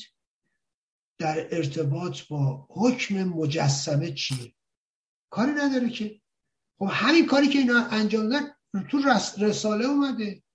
اینا بوته اینا بوت تراشیه و بوت سازی و بوت تراشیه اینا خلاف اسلامه. به همین دلیل هم هیچ کسی نمی‌تونه اینو پیگیری کنه. اون کاری که اونا انجام دادن شرعیه. اینه که بله. رژیم تا هر حدی که بتونه پیش میره اما اما یه جنبش مردمی در مقابل ایناست. این اون چیزیه که مهمه. و این اون جنبش مردمی اون اعتراضی اون مردم ایران اون پتانسیله است که اینا رو به عقب میرونه. درگیرن. و اون مردم اراده خودشون رو به اینا تحمیل می‌کنن. از طریق اون مبارزه منفی که می‌کنن. اراده خودشون رو به اینا تحمیل و اینا هیچ موفقیتی کسب می‌کنن دو هیچ زمینه موفقیت کسب می‌کنن مگه می‌تونن؟ مگه می‌تونن در مقابل این در واقع یورش و این سیل بنیان کن بیستن؟ نگاه کنید. روحانیت اساسا و این تفکر ارتجایی با چه چیزایی تو مملکت مخالفت کرده؟ تلگراف اومد اینو اول باش مخالف بودن. مگه با مشروطیت مخالف نبودن؟ سر اون شیخ فضلالله نوری رفت بالای دار. مگه نشد؟ این بود. شما فکر کنید اومدن جلوتر. آقا تلگراف رو نمیذاشتن. برای چی؟ اصلا این مفت حرف زدن که ما میگیم برای چیه؟ برای اینکه اومدن گفتن آقا برای اینکه آز بتونن این تلگراف رو جامعه جا بندازن گفتن آقا هر کی می‌خواد مفت بیاد تلگراف بزنه مفت حرف بزنه مفت پیامش رو بره. برای مفت حرف زدن اینجا اومد. ملت مال مفتم که ایرانی که اومد برسه رسیدن و شهر گذاشتن زیر ما خب ببینید این اصلا مفت حرف زدن هم اونجا اومده. بنابراین اینو می‌خوام عرض کنم. اون که از تلگرافش بود با رادیو مخالفت کردن با تلویزیون مخالفت کردن بابا با شیر آب مخالفت کردن با دوش مخالفت کردن. اینا همه کردن این کارا رو دیگه. بعد هم که به قدرت رسیدن. خب؟ دیدید که با ماهواره همه با ویدیو کردن با ماهواره کردن. ولی شکست خوردن. چقدر با چه می‌دونم نیروی هلیبورد می‌کردن نمی‌دونم از اون بالا کماندو میفرستدن پایین مثلا که چیه؟ ماهواره مردم رو بگیره دیش مردم رو بگیره. چی شد آخرش؟ به کجا رسیدن؟ اون همه هزینه اون همه فضاحت. شکست خوردن. قطعا در مقابل اراده مردم هم در این قضیه شکست می‌خورن. این دیدید توی پارک و روز سیزده به در توی شهرک غربو این مردم. مردم تو پارک اونن. حالا نمی‌خوان قانونی بذارن بذارن. بله.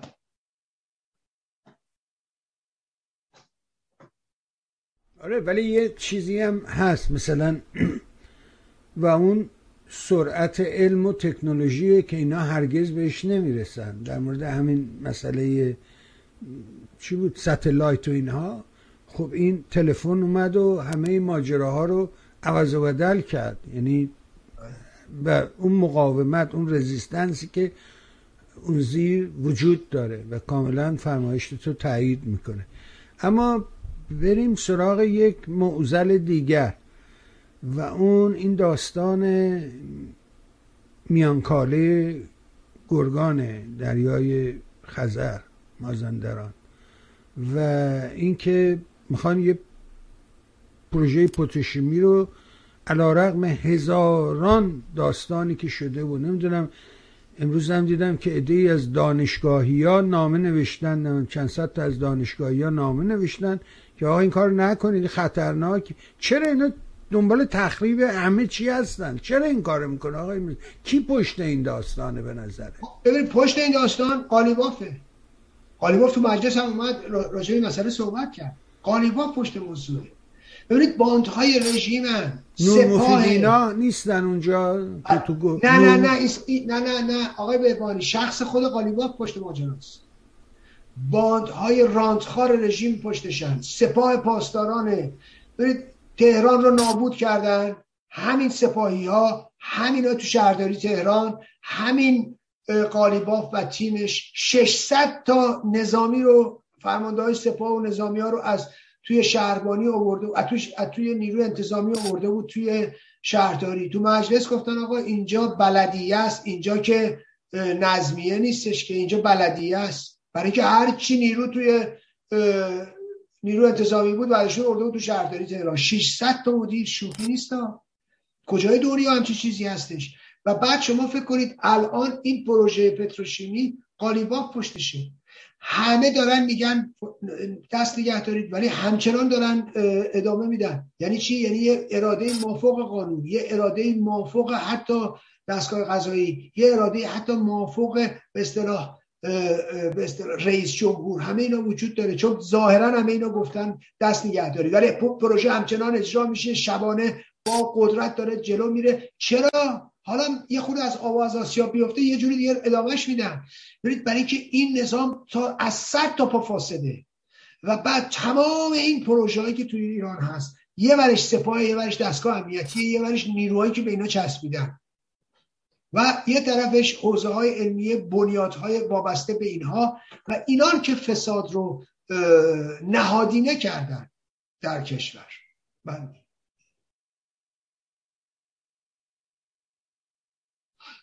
چون این تو اون منطقه بود من حد زدم که شاید از داستان نور مفیدی و قدرت مطلقه او تو این منطقه این بلاها برخیزد. ولی شما میگی که حتما پای این یکی در میان است. اجازه بده که بریم سراغ یه موضوع دیگر و اون هم داستان این که خیلی ها میشنویم این ور. آدمایی که میرن ایران و برمیگردن میگن آقا مردم تو ایران اصلا فکر این حرفا نیستن و تغییر نمی‌خوان و تو کار خودشونن و همه یه جوری از بیتوجهی و بیخیالی مردم ابراز نگرانی می‌کنن. ناراحت هم میگن. آقا پس چرا مردم در ایران اینجوری هن؟ نظرش چیه؟ واقعا مردم در ایران بیخیالن؟ چیه داستان؟ ببینید نه آخه ما چه انتظاری از مردم داریم؟ اول باید ببینیم ما مردم رو چجوری می‌بینیم و چه انتظاری داریم. نگاه کنید مردم ما توی شطرنج سیاسی اگر نگاه کنید توی منطقه شما ببینید کدوم کشوری اندازه کشور ما توش تحولات و جنبش بوده تو صد سال گذشته صد و دویست سال گذشته. خب ما یه انقلاب داشتیم که تو منطقه نمونه است. انقلاب مشروطیت. زمانی ما این پرچم انقلاب مشروطیت برداشتیم که اصلا توی این منطقه کسی این حرفا نمی‌فهمید که. خب ببینید ما چقدر جلوتر بودیم. انقلاب مشروطیت. درسته؟ بعد شما میرید نگاه کنید نهضت ملی شدن نفت. کدوم کشوری در منطقه داره چنین نهضتی بود ما. تازه ما شدیم چی؟ یه الگو برای جای دیگه. خب اینم یکی شما بیاید انقلاب 57 صرف نظر یا حتی 42 حتی 57 صرف نظر از صرف نظر از درستی یا غلطی جنبش من دارم میگم. قطعا که 42 و 57 هر دوتاش نهضت ارتجاعی بودن. اینو باشه؟ خب بیاید نگاه کنید. مقاومتی که تو کشور ما بعد انقلاب شکل گرفت. تا شست سرکوب خونی بیاید 67 رو ببینید بیاید 77 و 78 رو ببینید نگاه کنید. برید 88 رو نگاه کنید. برید جنبش 96 98 98 رو نگاه کنید. کدوم کشوری تو منطقه یک جنبش های سراسری اینجوری داشته؟ جنبش های بزرگ اینطوری داشته؟ خب پس این که ما بخوایم فکر کنیم ما اینو که فکر کنیم. بله کشور درش مردم بیخیالن نیستن. پس این جنبش چیه؟ پس این نگاه کنید نه. ما و بعد این رو بهتون بگم. ما عقب روندیم. یکی از بزرگترین و خطرناکترین نیروهای به قدرت رسیده تاریخ بود. نگاه کنید نظام نکبت اسلامی یک پتانسیل عجیب و غریب تخریب داره. مردم ما با مبارزهشون با پوستشون با گوشتشون خب رژیم رو زمینگیر کردن. اگر این رژیم از داخل آزاد بود اگر این رژیم دارای یک همچین جنبشی در داخل کشور نبود شما مطمئن باشید که غرب از دست اینا به عذاب بود. میگن ایران آبادانی ایران شهرهای آباد ایران. بزرگترین مانع شد بر سر راه مغول و اینکه نره اروپا رو نابود کنه. چرا؟ چون این مغولا وقتی حمله کردن به ایران وقتی یه ملت یک نیروی صحرانشین اونایی که از زندگی سخت صحرا و زندگی توی چادر رسیدن به شهرهای آباد رسیدن به ثروت رسیدن به پول رسیدن به زن پول نمی‌دونم نیروی زیادی که تو این کشور بود خب؟ و این همه کشت و کشتار و رسیدن به ثروتهای کلان رسیدن به امکانات فراوان رسیدن به شهرهای زیبا و رسیدن به به خود بالاخره نیروی مهاجم که میاد اولین کارش تجاوز به زناست. و ببینید وقتی میاد و به این در واقع این دستاوردها پیدا می‌کنه. اون خوی بیابانیش و اون خوی وحشیگریش فروکش می‌کنه. و اینا اینا تو ایران در واقع زمینگیر شدن. از ایران اونورتر نرفتن. چرا مغول از ایران اونورتر نرفت؟ برای اینکه اینجا همه چی داشت. برای اینکه اینجا نیروشو گرفت ازش. و مغول بعد از ایران دیگه نرفت. می‌تونست بره. بره دنیا رو فتح کنه. با نیروی که تو ایران داشت. خب؟ ولی نکرد. تو ایران زمین گیر شد. یعنی کشور ما امکانات ایران و مردم ما مانع یعنی در واقع یه نوعی می‌تونم بگم یه جوری سپر برای اروپا شدن. اگر نه نیروی مهیب چیز از اونجا باقی نمیذاشت. همجور که از ایران نذاشت. خب حالا مردم ما این بار در مقابل نظام نکبت اسلامی و این نیروی مهاجم و این نیروی خطرناک با مبارزه خودشون در واقع صد و مانعی شدن در مقابل اینها و انرژی اینا رو تو ایران محصول کردن. غرب داره استفاده می‌بره از مقاومت مردم ایران. خودشون متوجه نیستن مردم ها مردم غرب نمی‌فهمن که ما چه بهایی داریم می‌پردازیم مردممون تو ایران. برای آسایش اونا. این نیروی مهیب اگر در مقابل ایران و ایرانی در مقابلش نبود مقاومت نمی‌کرد. بلایی سر این اروپایی ها می آورد که اون سرش ناپیدا. بخش عظیمی از انرژی اینها صرف مقابله با نیروهای مردمی در داخل کشوره بذارید من یه موردی خدمتتون بگم. ببینید جامعه ایران 40 میلیون زن داره. 42 میلیون زنن. درسته؟ 85 میلیون. بگیرید نصفش 42 میلیون زنن. از این 42 میلیون فکر کنید 20 میلیونش. لاقل ما آمار نگرفتم. ولی حدسی میگم دیگه. 20 میلیونش با هجاب رژیم که پرچم رژیمه که همه هویتش تو همین هجابه در مقابلش ایستاده. بابا این یه حزب بزرگه. با یه این یک حزب بزرگ فراگیره که پیرم نمیشه. آقا هر حزبی شما ببینید اعضاش هر سال که میگذره پیر میشن. هر سال که پیر میگذره فرسوده میشن. هر سال که میگذره از دور خارج میشن. اما یه حزبیه. هر روز نیروی جوان بهش میپیونده. هر روز نو میشه. هر روز نو میشه. اونایی که هشت سال پیش با رژیم درگیر بودن امروز تبدیل شدن به مادر تو خونه که البته درگیری های خاص خودشونو دارن اون بچه هشت ساله شده 16 ساله ده ساله شده 18 ساله عضو فعال این حزبه. حزبی که همه چیز رژیم رو به چالش می‌گیره فرهنگشو این فقط زنا نیستن ها. دارم یه بخششو میگم حالا مردا رو نگاه کنید جوونا رو نگاه کنید. فرهنگ رژیم رو. همه چیز رژیم رو به سخره گرفتن. به مقابله باهاش برخواستن. ببینید مبارزه ای که در ایران جریان داره متفاوت از مبارزه است که در جاهای دیگه جریان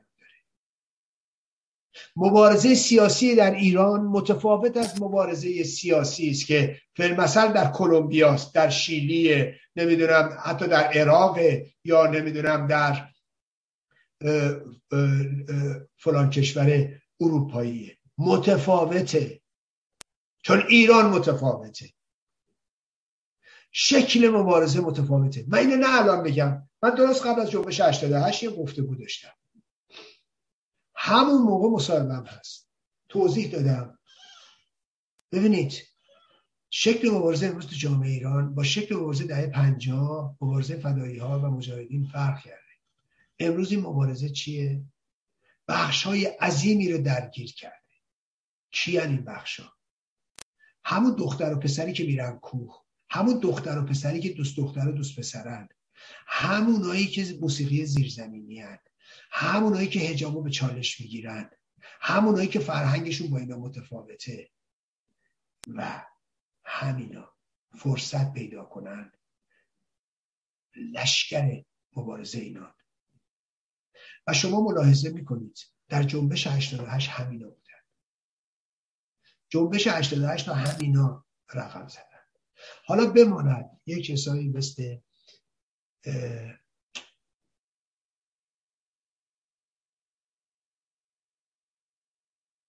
زرفشان و اینا می اومدن و مطرح می‌کردن که این جنبش جنبش سوسولاست. جنبش بالا شهری است چرا تو شاب عظیم نیست؟ فکر می‌کردم تو از این جنبش در میاد. که اگه در میاد این جنبش ارتجاییه. مسئله من این نیست که مثلا تو شاه این هر کی هست ارتجاییه ها نه. جنبشی که بخواد تو شاه این در بیاد به تو میگم ارتجاییه. خب مثل این که در زمانش جنبش از قوم خواست در بیاد که در اومد. دیدی چی بود؟ نه اینکه مردم قوم حالا هر کی تو قوم زندگی می‌کنه ارتجاعی ها. نه ولی جنبشی که تو قوم می‌خواد در بیاد در نیاد بهتره. در اومد دیدید چه افتضاحی بود. خب کما اینکه در شاه هم بخواد بیاد همونه. اینه که باید بهش توجه کنیم من همین نظرم اینه. نه به مردم باید امیدوار بود به جنبش باید امیدوار بود. این درصد از مقابله و مخالفت. همین عرض کردم الان. شما برید نگاه کنید اون سیزده بدری که در همین دو هفته پیش سیزده بدری در شهرک غرب تهران.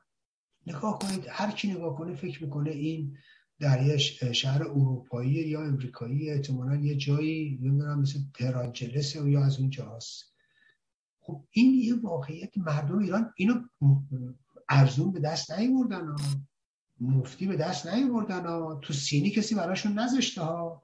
یه رژیم بدتر از طالبان که قدرت داره پول داره. ببینید طالبان پول نداره. یه مش آدم فقیرن اونجا رسیدن به قدرت. داعش چیزی نداشت که. ببینید یه کشور دارن. یک میلیون 648 هزار کیلومتر مربع وسعتشه. و پول عظیم نفت و گاز و منابع طبیعی و زیرزمینی و هوایی و همه چیزی که فکر کنید. رو زمین زیر زمین تو دریاست چه می‌دونم. هر چیزی که نگاه بکنید.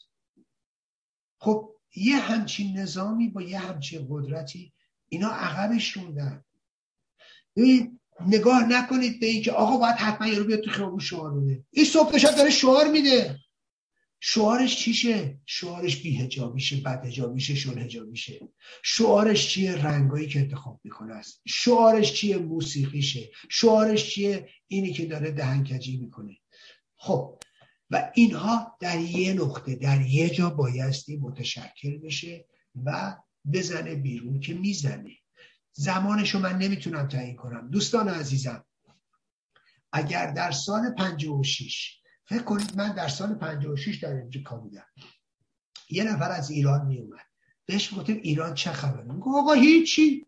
همه دنبال زندگیشونن تغذیه رایگانم تو مدرسه دارن میدن. مردم هم که همه دارن اشغالشون رو می‌کنن. همه دنبال اینن که ماشینشون رو عوض کنن. دنبال اینن که برن سفر اروپا. تو ایران هم که همه الان الحمدلله همه دستشون به دهنشون می‌رسه. بهتون نمیگو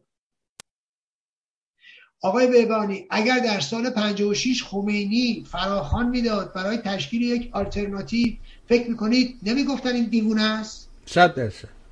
کسی آیا بهش میپیوست؟ مطلقا آیا همین اطرافیانش که براش سینه می‌زدن میپیوستن؟ نه. ببینید دوستان عزیزم داستان ما به همین شکله اگر ما بخوایم به سطح نگاه کنیم آره ولی باید ما نگاهمون عمیقتر باشه و نگاه کنیم ببینیم که تحولات اجتماعی اینجوری نیست تحولات اجتماعی به سرعت نیست تحولات اجتماعی به خواسته من و شما نیست تحولات اجتماعی با فراخان حل نمیشه. آقا فردا همه بیان بیا ایدون فلان فلان کار کنید می‌دونید اینجوری نیست آخه. خب الان من می‌بینم دیگه. فراخان بله. مسابقه تیم ملی ایران در مسابقات چیز شرکت نکنه. جام جهانی. فکرشو بکنید کسانی که خودشون از ساده ترین اعتراضات خب ساده ترین اعتراضات. حاضر نیستن بکنن. به خاطر یه ذره منفعتشون طرف میاد ده تا بعد میرو به همین شادی صدر شادی همین میگه من که می‌دونم که میگه آقا چرا نمیری بگی؟ هی بابا بعد وقت همین بابا میری نگاه می‌کنی میری می‌بینی مثلا آقا برای مسابقه بازیکن تیم ملی ایران چرا حاضر نیستن برن چی چرا می‌خوام برن تو, تو جام جهانی شرکت کنن به خاطر زنا خب تو از این چیز نمیگذری از یه ذره. یه ذره سردرد حاضر نیستی بگیری. یه دوتا دعوای کوچیکی مثلا حاضر نیسته بکنی. دوتا مثلا آرامشت به هم بخوره حاضر نیستی. بعد چجوری میری این, این خواسته ها رو مطرح می‌کنی از یه فوتبالیستی که در عمرش یه دفعه می‌خواد بره جام جهانی؟ و یه هیچ افتخاری هم بزرگتر از این نیست به خاطر زنان ایران. خودت چقدر حاضری به هوا فرزی حاضر نیستی دوتا سردرد تحمل کنی. حاضر نیستی یه درگیری لفظی نه آقا ولش کن حوصله داری. خب؟ ولی اونجا که می‌رسه بله بازیکنان تیم ملی ایران باید از فوتبال بکشن کنار به خاطر نمی‌دونم زنان میهنم ببینید خواسته مطرح کردن خیلی راحت ها. ولی ببین خودت چقدر بها میدی؟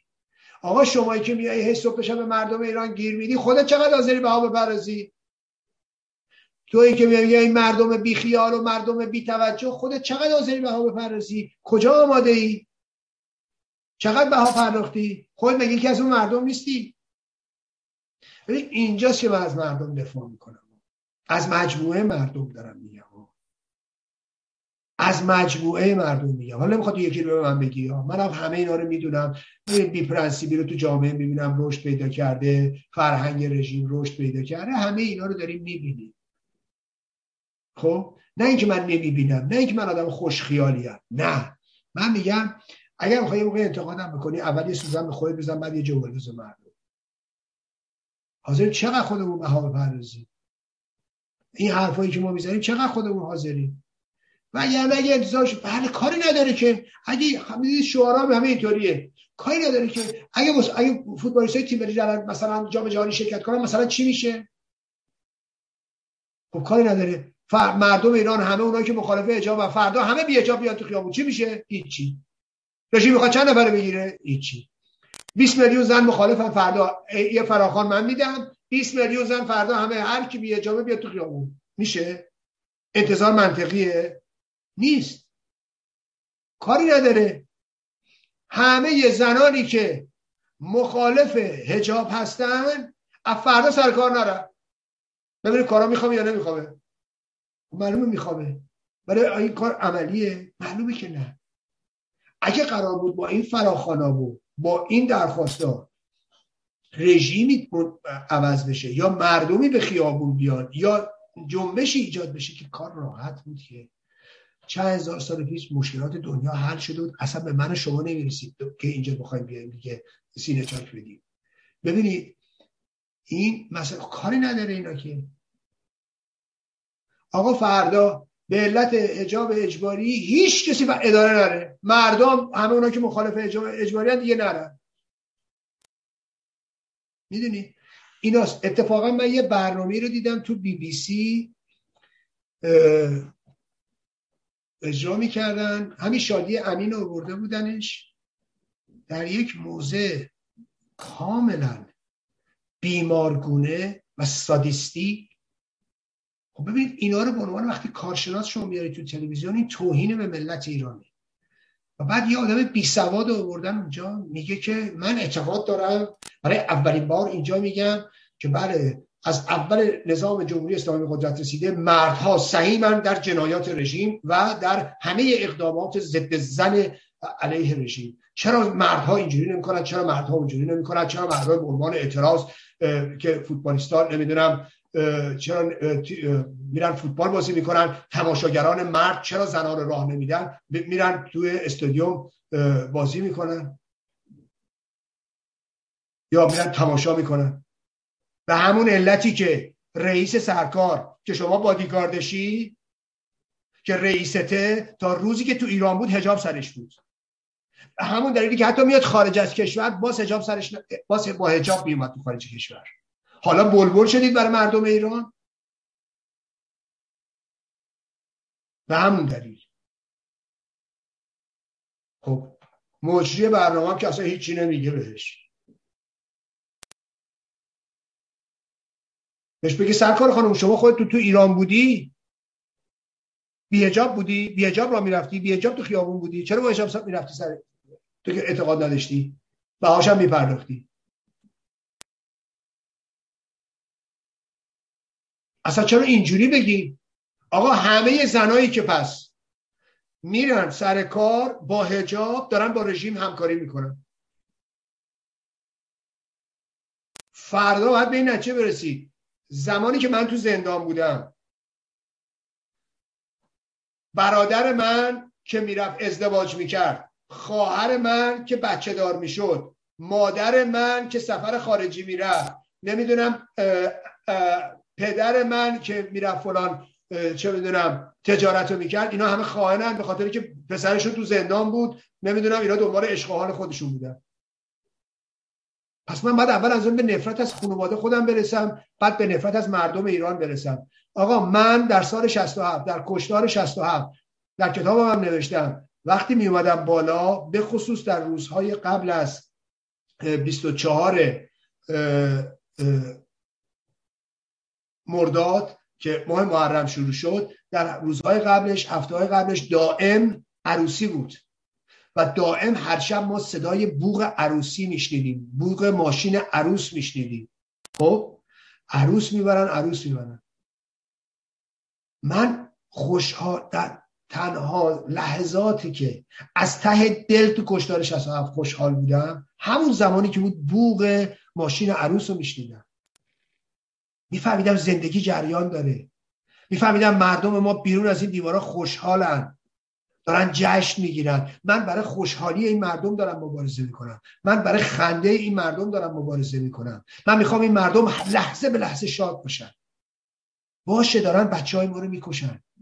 ما برای شادی اینا دارم مبارزه می‌کنم. من می‌فهمم دارم مبارزه می‌کنم. چون من انسانم. من برای انسانیت مبارزه می‌کنم. من برای خوشحال کردن دل همه انسان ها مبارزه می‌کنم. این یارو از همه طلبکاره. حد هی چپ میشینه راست میشینه ادا مردارم در میاره. اونم نه حالا مرده معمولی ها. نه یه مردی که مثلا چه می‌دونم یه لومپنی یه یه قالتاقی یه چه می‌دونم یه متجاوزی رو ادا اونو می‌خواد در بیاره می‌خواد شکل اون درست کنه خودشو. فکر می‌کنه اینا مثلا خیلی یمعی میترسن؟ مثلا چلی نمی‌دونم چلی بشینه مثل مردا بشینه نمی‌دونم ادای مردا رو در میاره اونم چی؟ مرد متجاوز یا مرد قلدر یا مرد لومپن یا نمی‌دونم مرد بیچاپ دهن. که نشد. هنر که باز تاکید می‌کنم جناب بهبهانی یه سوزن به خودمون بزنیم یه جوالدوز من ببینید منی که دارم این حرف رو می‌زنم نه از موضع بیعملی. من در زمانی که خودم بودم در ایران یه موقعی تو دهه شست اون موقعی که مرگ از در و دیوار میبارید تو خیابون وایستادم مرگ بر خمینی گفتم و خیابون بستم. ببینید یعنی تو بالاترین سطح ممکنه رو جونم ریسک کردم. هر روز که از خونه میومدم مثل عملیات انتحاری بود. با وصیت می نوشتم و می خب؟ ولی من با این ویژگی و با این خصوصیت میگم. از مردم انتظار نداشته باشید مبارزه انتخاب مبارزه منت نیست سر کسی بذاریم من چون می‌فهمم مبارزه می‌کنم. منتی سر کسی ندارم. مخلص همه مردم ایرانم هستم. برای آزادیشون میجنگم. برای آزادی نوع انسان میجنگم. افتخارم اینه که می‌فهمم و به خاطر فهمم مبارزه می‌کنم. منتی سر کسی ندارم. برای این میگم مبارزه انتخاب این رو به عنوان یه ارزشه آدما رو تشویقشون کنید.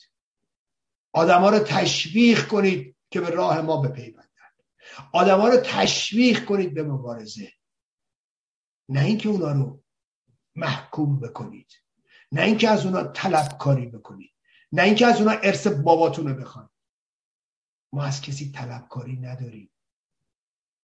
ببینید من اندازه فهم و درک و شعورم مبارزه.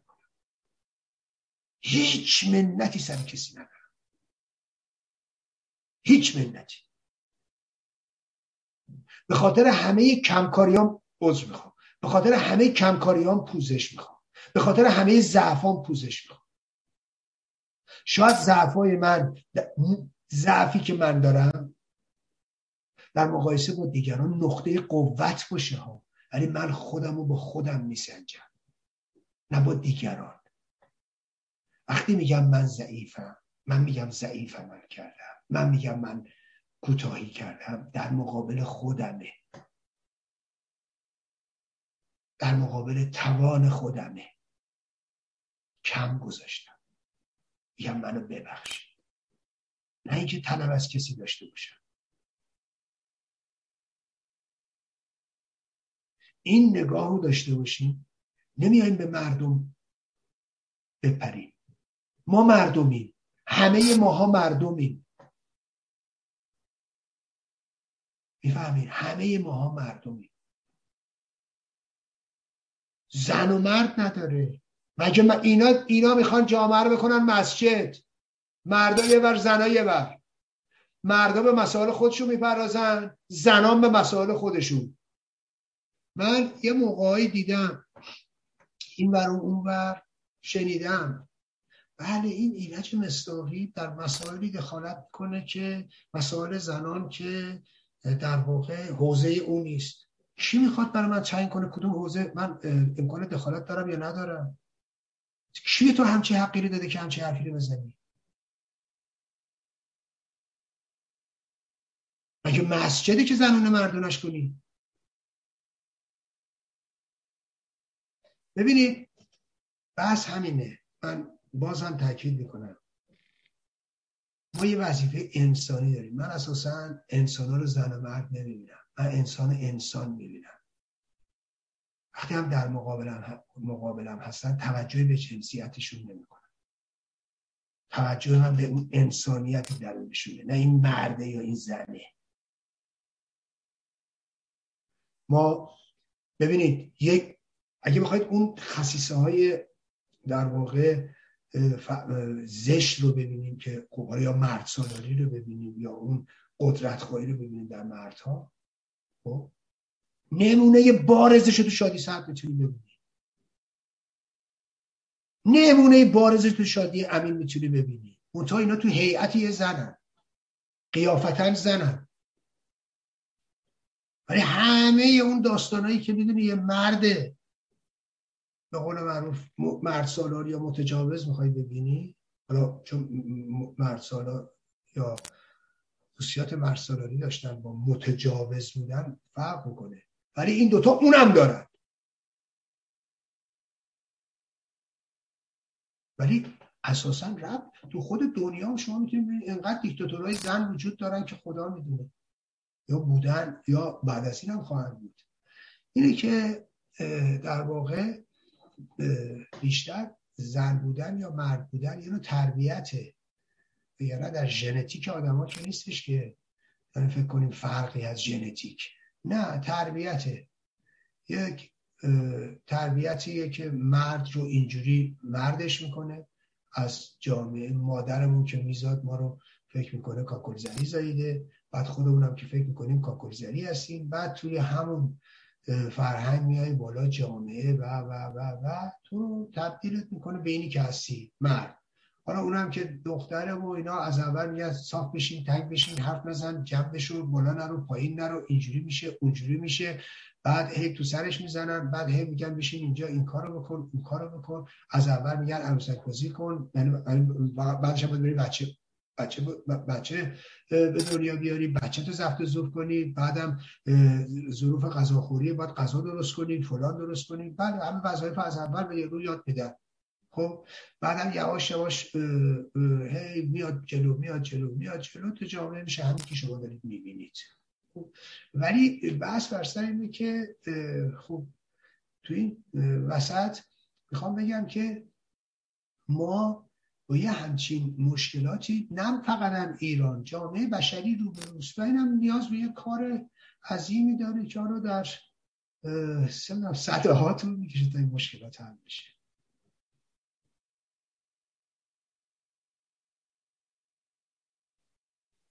آره نکات خوبی بود به نظر من. از خوب جایی شروع کردی و به درستی میگی که در پنجاه و شیش حتی تو تابستون پنجاه و هفتم هنوز خبری نبود و هنوز مردم واقعا آماده نبودن. آماده پذیرش چنین موضوعی نبودن. یواش تو بعد از شهریور و مخصوصا سخنرانی شاه و حرکت خمینی از عراق ماجرا کلید خورد به نظر من. اما بریم سراغ یه موضوع دیگه و اون اخراج سوریه یا تعلیق و معلق کردنش بهتره بگم. از همین شورای حقوق بشر.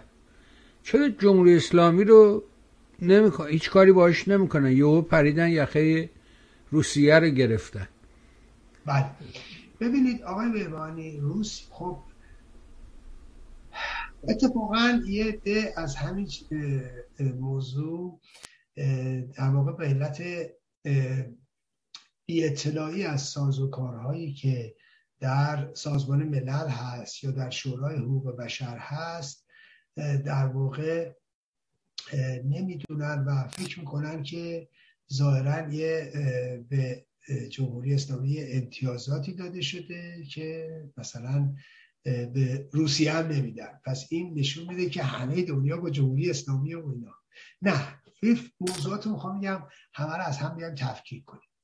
اول از اون که خب می‌بینیم روسیه جلو چش این همه آدم توی دنیا اومده و این تجاوز کرده. بعد در واقع این جنایاتی که هر روز جلو تلویزیون داره صورت می‌گیره. هر روز فیلمش هست تصویرش هست نمی‌دونم. اینا مداوم الان نزدیک پنجاه روز این حجم از وحشیگری تمام کشورهای دنیا تمام اخبار اول آخر همه کشورها اوکراین اقتصاد دنیا رو زیر رو داره می‌کنه بحران عظیمی رو داره ایجاد می‌کنه. همه مردم دارن میرن خرید بکنن توی فروشگاه می‌تونی بفهمی این تغییرات رو و بعد روسیه عضو شورای حقوق بشره جمهوری اسلامی عضو شورای حقوق بشر نیست. ملاحظه می‌کنید. و خب معلومه. شما میای عضویت عضو رو معلق می‌کنی نه کشوری که عضو نیست که. یکیه. و خب اینو بهش توجهی نمی‌کنن. دوستان عزیزی که بعد چون اخیرا هم نقض حقوق بشر در ایران و شورای حقوق بشر محکوم کرده خب حالا فکر می‌کنن که جمهوری اسلامی عضو دیگه. نه. جمهوری اسلامی عضو شورای حقوق بشر نیست. تا حالا دو دفعه هم خب که الان یادمه الان حضور ذهن ندارم. ولی فکر کنم دو بار در سالهای اخیر تقاضای عضویت داده ولی تو آخرین لحظه عقب کشیده. حالا چرا؟ برای که اگر تقاضای عضویت بده و اگر عضو سازمان ملل عضو شورای حقوق بشر بشه که می‌تونه به راحتی بشه حالا میگم چرا بعد زیر تیغ بیشتری میره زیر نظارت بیشتری میره. برای اینکه زیر تیغ بیشتری نره زیر نظارت بیشتری نره از خیر عضویت میگذره. حالا چجوری میشه؟ من یه مقاله نوشتم قبلا توضیح دادم سال گذشته و گفتم که حالا مقاله هم رو به عفو بین الملل بودم بهتون توضیحش میدم. اونجا توضیح دادم که شورای حقوق بشر تشکیل یافته چه کشورهاییه و این کشورها چجوری انتخاب میشن؟ ببینید این کشورها سهمیه سهمیه در واقع آسیا اروپا آمریکای لاتین. بعد خود آسیا چند بخش میشه؟ اروپا چند بخش میشه؟ آمریکای مرکزی آمریکای جنوبی. اینجوری سهمیه هاست و شما می‌تونی از طریق اون سهمیه ها بیای بالا و بعد کشورها رأی میدن. می‌تونه. جمهوری اسلامی عضو بشه. یعنی خیلی پروسه سختی نیست. ولی اساسا عطاشو به لغاش میبخشه برای اینکه کمتر زیر تیغ بره. این یک. دو. به جمهوری اسلامی اجازه میدن بیاد تو شورای حقوق بشر چون متهمه از خودش دفاع کنه. مثل حمید نوری که الان تو دادگاه بهش اجازه میدن بیاد از خودش دفاع کنه. پس بنابراین این امتیازی نیست که به رژیم دادن یا به روسیه ندادن. نه این نیست. ولی اول خواستم بگم اون شناعت کاری که روس ها دارن جلوی دوربین انجام میدن و بعد بحثی که امروز رسانه ها در دنیا دارن ریز و درشت. شما هیچ تلویزیونی رو در دنیا پیدا نمی کنید که خبر اولش اوکراین نباشه. هیچ روزنامه ای هم پیدا نمی کنید که نباشه. پس بنابراین مسئله اوکراین رو مقایسه نکنید با هیچ چیز دیگری. خب؟ که بخوایم نتیجه بگیریم. چرا به این امتیاز نه به اون نمیدن. چرا؟ می‌تونیم بگیم این جنایتی که رژیم مرتکب شده مثلا مثل جنایت اوکراین اینجا مثل اون اون مثل این اینا رو می‌تونیم بگیم. ولی باید ببینیم که خب هر چیزی هم چه توجهاتی در سطح بینالمللی ایجاد می‌کنه. خب معلومه یه جنایتی که وقتی در مرکز اروپا اتفاق میفته زیر گوش اروپا اتفاق میفته با در, در زمانی که همه دنیا متوجهش هست و این کاملا متفاوت از اتفاقی است که ممکنه توی نمی‌دونم کابل اتفاق بیفته ممکنه توی مثلا تهران اتفاق بیفته یا توی یمن اتفاق بیفته. خب جنایت جنایته. اتفاق اتفاقه ولی خب معلومه که این سجا یکسان نیستن. حالا اگر فکر کنیم این اتفاق تو پاریس بیفته تو نیویورک بیفته یا توی چه می‌دونم لندن و روم بیفته. می‌دونید خیلی فرق می‌کنه. نه به خاطر اینکه ارزش جان رو بخوایم از معنوی بگیم بالاسته یا پایینه. نه. برای اینکه خب خیلی دلایل وجود داره برای این مسئله. من یه نمونهشو میگم. شما فکر می‌کنید مثلا یه اتفاقی اگه برای مثلا می‌خوام بگم همسر من بیفته یا برای همسر چه می‌دونم ملکه انگلیس بیفته یکیه؟ معلومه نه. جفتشون هم یه جون بیشتر ندارن. تازه اون یارو از که 100 سالشه این نصف سن خب می‌خوام اینو بگم. نه حالا بله چرا برای آدم 100 ساله اینقدر مایه گذاشتن؟ برای زن من که 20 سالشه مثلا در جوانی به سر می‌بره تازه هنوز هیچی هم نشده. نه خب معلومه بین زن رنده و ملکه انگلیس با هم فاصله است. نه بین چه می‌دونم بین پسر من با نمی‌دونم رونالدو فاصله. بله فوتبالیست. بله بله پسر من فوتبالش فرق می‌کنه با رونالدو. می‌دونید می‌خوام بگم و این اون یک چهره موفق بین المللی اخبار در مورد اون خیلی متفاوت از اخبار در مورد پسر منه یا خود منه. ملاحظه می‌کنید؟ هیچ اشکالی هم نداره. این واقعیت قضیه است. اینه که به دلایل مختلف این اتفاق میفته و موضوع روسیه هم همینطوره. موضوع شورای حقوق بشر هم همینطوره. اتفاقا میگم من یه مقاله نوشتم سال گذشته و یه توضیح داده بودم. الان نشونت بدم اینم اگر مقاله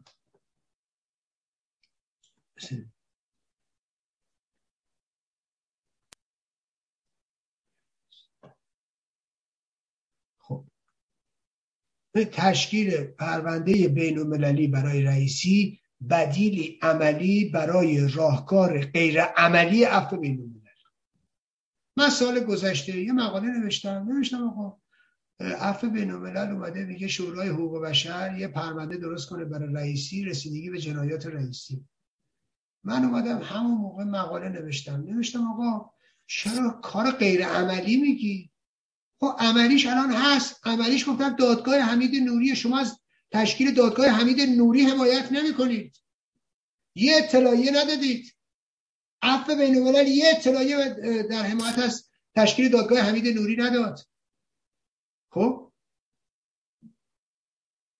گفتم در این دادگاه قرار به جنایت رئیسی رسیدگی بشه. شما چرا این دادگاه رو نمیایید همین خواستت رو مطرح کنی از دادستان سوئد که آقا رئیسی رو به این اضافه کنید. یا رئیسی رو پاش وسط بکشید. حالا صرف از که اینا می‌کنن یا نمی‌کنن. لاغر خواستتونی که می‌تونید مطرح کنید. این دوز حاضر موز حاضر. اینجا وجود داره. دادگاه هست. دادگاه اروپاییه. من همون موقعی مقاله من شما برید ملاحظه کنید و همونجا توضیح دادم. سر اینکه گروه بندی های شورای حقوق بشر چیه؟ ببینید من همون موقع گفتم. یه تیکش الان می‌خونم براتون. حال با توجه به این نکات و نیز با در نظر گرفتن مواضع و جهتگیری کشورهای همچون چین روسیه کوبا ونزوئلا پاکستان ازبکستان هند ارمنستان اندونزی. خب؟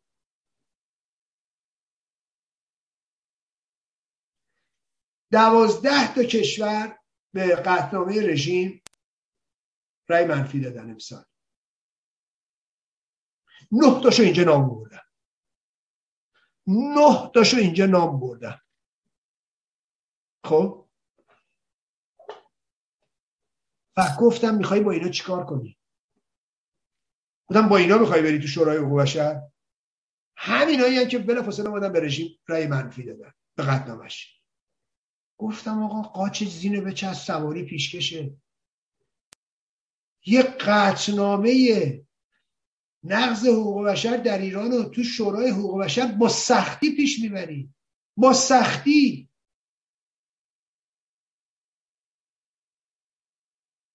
بعد بیاد کمیسیون ویژه تشکیل بده برای بررسی جنایات رئیسی 33 سال پیش.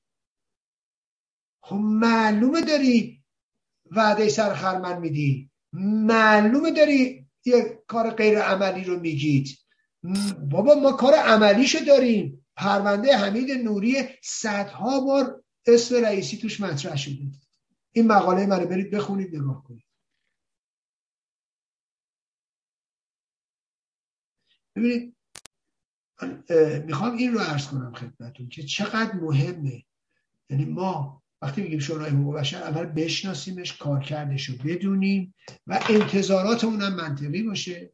و بعد حالا اگه کسی میاد اینجا میگه چرا روسیه رو بیرون کردن نمی‌دونم رژیم هنوز اون توه رژیم اونجا نیست. و این اطلاعات نادرست یا مقایسه نادرسته به بله.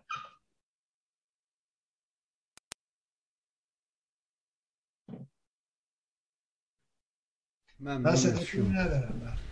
بله میایم آقا صدا می‌رسه. یه لحظه اجازه بده که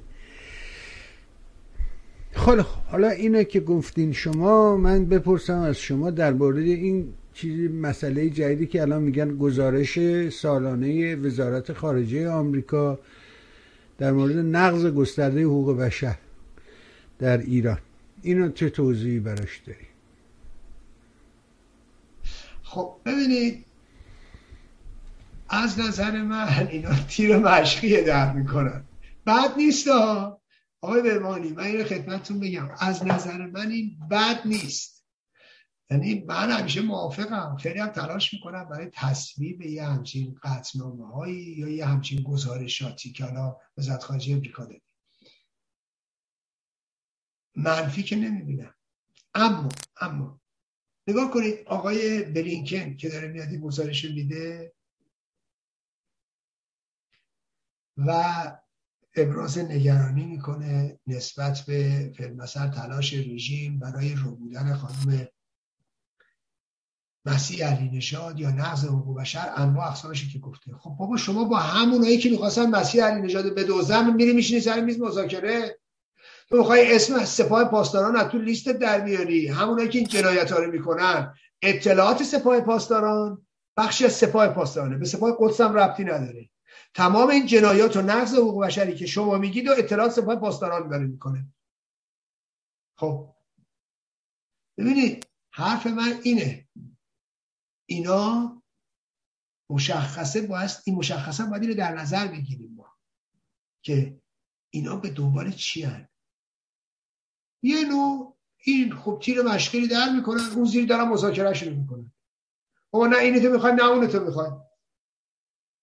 اصل ماجرا اون مذاکره است. اصل ماجرا اینه که می‌خوای میلیاردها دلار رو در اختیار رژیم بذاری دفعه قبل خدات میلیارد پول رو در اختیار رژیم گذاشته که یک کدومش یک سنتش صرف مردم ایران نشد. صرف یا تسلیحات هسته‌ای شد یا صرف نمی‌دونم آزمایشات موشکی شد یا به حزب الله دادن یا تو سوریه خرج کردن یا تو چه می‌دونم یمن به باد دادن یا به حزب الله دادن این است دیگه. یا صرف سرکوب مردم ایران کردن یا جیبای خودشون رو پر کردن. من معتقدم که این نوع موزگیری که آقای برینکن به خصوص داره می‌کنه و یا از اون طرف رابرت مالی رو پیش میفرستن یه نوعی در واقع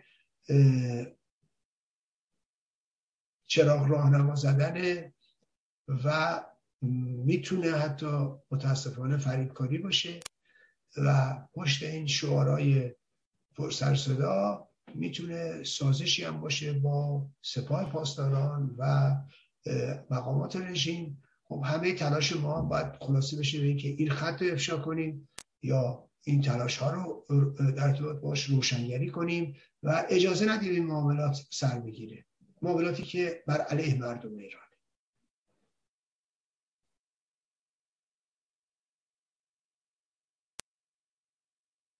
من که هرچی میگم شما یه چیزی میگی. بالاخره نفهمین تکلیفمون چیه با تو. بالاخره این بلینکن دعوا کرده با این مرد رابط مالی ظاهرا اینجوری که من شنیدم یه دعوای سختی با هم دیگه دارن. حالا بریم سراغ ماجرا داشته باشم. آقای بمانی ما بخیل نیستیم. نه والا میگن دعوا کرده با یارو. خب امیدوارم اینجوری باشه. من که مخالف نیستم هرچی دعوا کنم به هرچی دعوا کنم بهتر. به نفع ما. از این جهت من با شما موافقم. خب خدا رو شکر که اقلا تو این جهت. یه جهت چه خوبه اینجوری داری به ما بده. خرج کن. آره ارزم به حضورت که این داستان آقای مراد تاهباش زندانی در حقیقت گروگان جمهوری اسلامی است که قرار بود تو این زد و بندها مبادله بشه ولی ظاهرا برش کردن به زندان و چقدر سخته. خودت دیدی این صحنه ها رو. میگن آزادی و بیا لباس رو پوشون. خدافزی می‌کنی و اینا. بعد دوباره بعد برگردی دوباره همونجا. بعد همین کار همین کار راجع نازنین زاغری کردن. خیلی کار سختیه. خیلی کار سخت. خانوادهش بیشتر. می‌دونید؟ خانواده که چشم انتظار میاد نمیاد کی دیگه شکنجه از این بالاتر فکر نمی کنم وجود داشته باشه.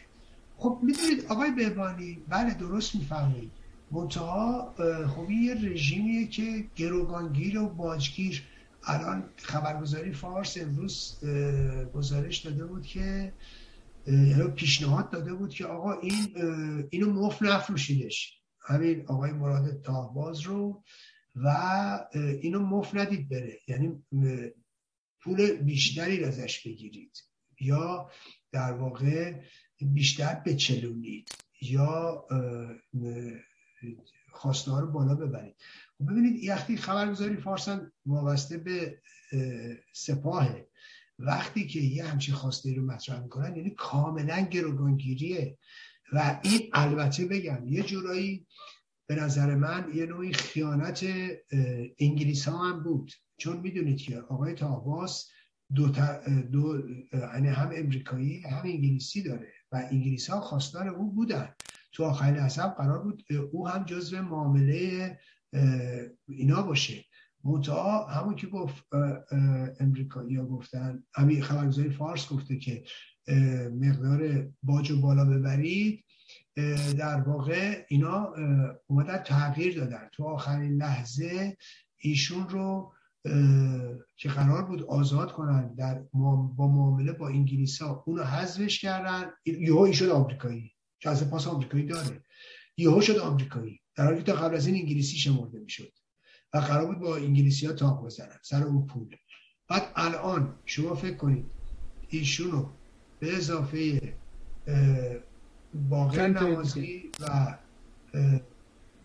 پسرش رو در واقع اینا رو و خیلی دیگه که ما نمی‌دونیم هنوز. نه نه نه نه. زیاد نیستن؟ نه نه. برای هفت میلیاردی که در کره هست این سه نفر گذاشتن. حالا اونا یه بحث دیگه است بخیه آقای بهبانی آه اون بقیه یه بحث دیگه است. برای هفت میلیارد این سه نفر حالا این دخترش می‌خواد تحسن کنه فکر می‌کنی کمک می‌کنه به ماجرا؟ نه معلومه کمک نمی‌کنه. البته خب خوبه توجهات رسانه‌ای رو جلب می‌کنه. ولی بحث از اون گذشته رژیم که بیابروه خب؟ و اصلا براش ککش نمیگه اصلا براش مهم نیستش که بعد این غربی هم که به قول خود رژیم دست اینا رو خونده برای به قول خودشون برای یه دستمال که قیصریه رو آتیش نمی‌زنن که روابط خودشون رو منوط نمی‌کنن به آقای نمی‌دونم به نازنین زاغری یا نمی‌دونم آقای مراد تاهباز که ببینید ولی بحث سر اینه هفت میلیارد باج می‌گیرن رژیمیا. از کی؟ حالا این پدر و پسر نمازی. سیامک نمازی و پدرش باقر نمازی سیامک نمازی لابی رژیم بوده. برای رژیم خدمت می‌کرده. رفته ایران سهمشو بگیره بعد از برجام. جنای مقابل زده گرفتتش. حالا همون کسی که تا دیروز لابی رژیم بوده. علیه منافع مردم ایران امروز سیامک نمازی شده گروگان روز سیامک نمازی می‌خوان حالا باج بگیرن. اینه در این شرکت آتیه بهار رو کاری بله. که اینا کردن و بله. اصلا بله. چقدر بله. راجبشون نوشت و فلان اینا ولی بله. حالا خود این یارو رو بردن به محاق توقیف اینا اصلا نمی‌دونم چی بگم یاد اون نوار اون ویدیوی اون پیرمرده تو باغ میفتم که با اون لحجه نمی‌دونم شیرینش میگو یک یکشون یک یکشون واقعا نمی‌دونم چی باید بگم. اما این صدر اعظم اتریش بود. فکر می‌کنم که یه سفری کرد به اوکراین و مستقیمم رفت سراغ پوتین و مستقیم باش حرف زد. ولی اوکراینیا با سفر رئیس جمهور آلمان به اوکراین مخالفت کردن. این آدمی که قبلا رفته و با پوتین هم کلی حرف زده. چرا؟ چرا اینا مخالفن؟ تا برسن به موضوع بایدن و ترامپ و بایدن و پوتین هم بعدا ازت می‌خوام پرسیم نه نه اینا با هم فرق می‌کنن. آره دیگه بپرسیم ببینیم چیه. بفرم.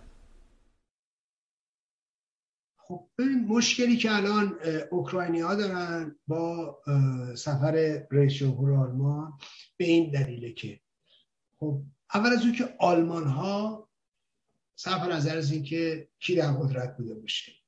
الان که سوسیال دموکراتان قبلش هم که در واقع دموکرات مسیحی ها یا محافظه کاران بودن. خانم مرکل. موازه نزدیک به مسکو زیاد داشتن. روابط نزدیک با مسکو زیاد داشتن و بخش از زیادی از همین امکاناتی هم که ها بهش دست پیدا کردن از طریق آلمانی هست. و یکی از مشتری های بزرگ نفت و گاز روسیه هستند خب.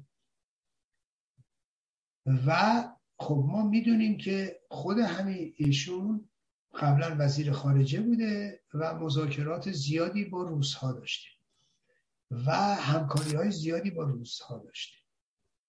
و پروژه گاز روسیه. چه اون انتقال گاز چه اون پروژه اولش چه اون پروژه دوم اینا همش با نظر ایشون بوده. زیر نظر ایشون بوده. خب الان آلمان ها در واقع سیاست فعالی به خصوص در ارتباط با اوکراین ندارن. همچنان بیشتر احزابشون الان به اتفاقا سوسیال دموکرات ها باز فعال نیستن. با اینکه دولت عوض شده. ولی حتی با ارسال سلاح های سنگین مخالفت می‌کنن. و امکانات زیادی که می‌تونن در اختیار اونها بذارن اوکراینی ها نمی‌ذارن. به خاطر منافعی که در روسیه دارن و در ارتباط با روسیه دارن. به همین دلیل به همین دلیله که اوکراینی ها به این شکل اعتراض خودشون رو نشون دادن. خب می‌دونید اساسا صدر سابق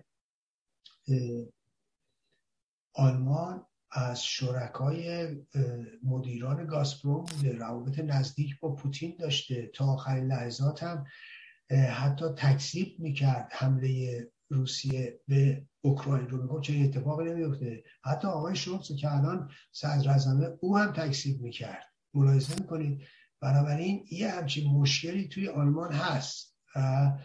به همین دلیل اوکراینی ها می‌خوان اعتراض و خشم خودشون رو نشون بدن و به نظر من یه جاهایی حق دارن و انتظار حالا من حالا اگر از این جهت با اینجوری, اینجوری ببینیم که مثلا خب اینها وابسته هستن به گاز روسیه امکان این رو که بتونن قطع کنن ندارن ولی خب حتی اگه همه اینها رو هم بپذیریم هیچ توجیهی نیست از اینکه اینا سلاح سنگین در اختیار نمی‌ذارن امکانات نظامی لازم رو در اختیار نمی‌ذارن کمک های نظامی درخواستی اونها رو بهش جواب نمیدن یا مثل مثل می‌کنن.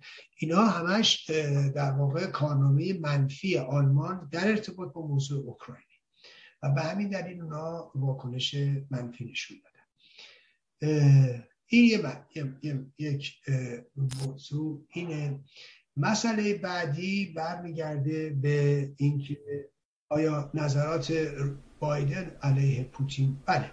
خب بایدن پوتین رو به عنوان جنایت کارهای پوتین رو به عنوان نسکشی گفته و گفته این جنایت علیه بشریت. من با این مسئله موافقم. ببینید من نظر خوشی نسبت به بایدن ندارم. بارها هم اعلام کردم به خصوص سیاست خارجی بایدن در ارتباط با ایران به خصوص. و در ارتباط با موضوع افغانستان که من اینو بارها گفتم و سیاست منطقه‌ای آمریکا. اساسا من شدیدا باهاش مخالفم. ولی دلیل نمیشه حالا اگر یه موقعی بایدن حرف درستی هم زد من چون با بایدن میونه خوشی ندارم بیام بیا بی خود کرده. می‌دونید نه. همین قدم خیلی خوبه. همینم من ازش استقبال می‌کنم.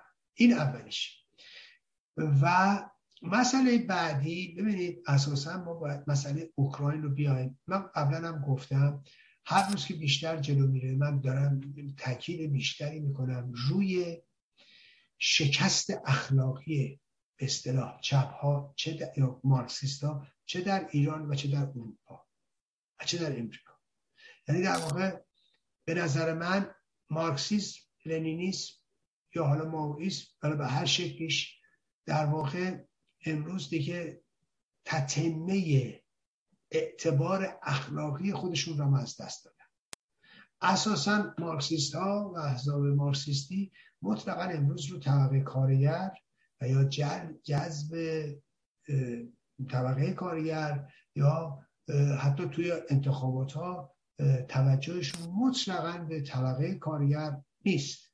اونا بیشتر یا دنبال پارازیت های توی جامعه هستن یا دنبال در واقع هویت طلب ها و به نوعی انواع اقسام هویت ها حالا می‌خواد این هویت های تحت عنوان ملی ملیت, ملیت ها یا قومیت ها در ایران این به اصطلاح احزاب به اصطلاح مارکسیستی حالا که خودش رو یه جورایی چپ تعریف می‌کنن به نوعی به نوعی از تمام این نیروهای تجزیه طلب دفاع می‌کنن.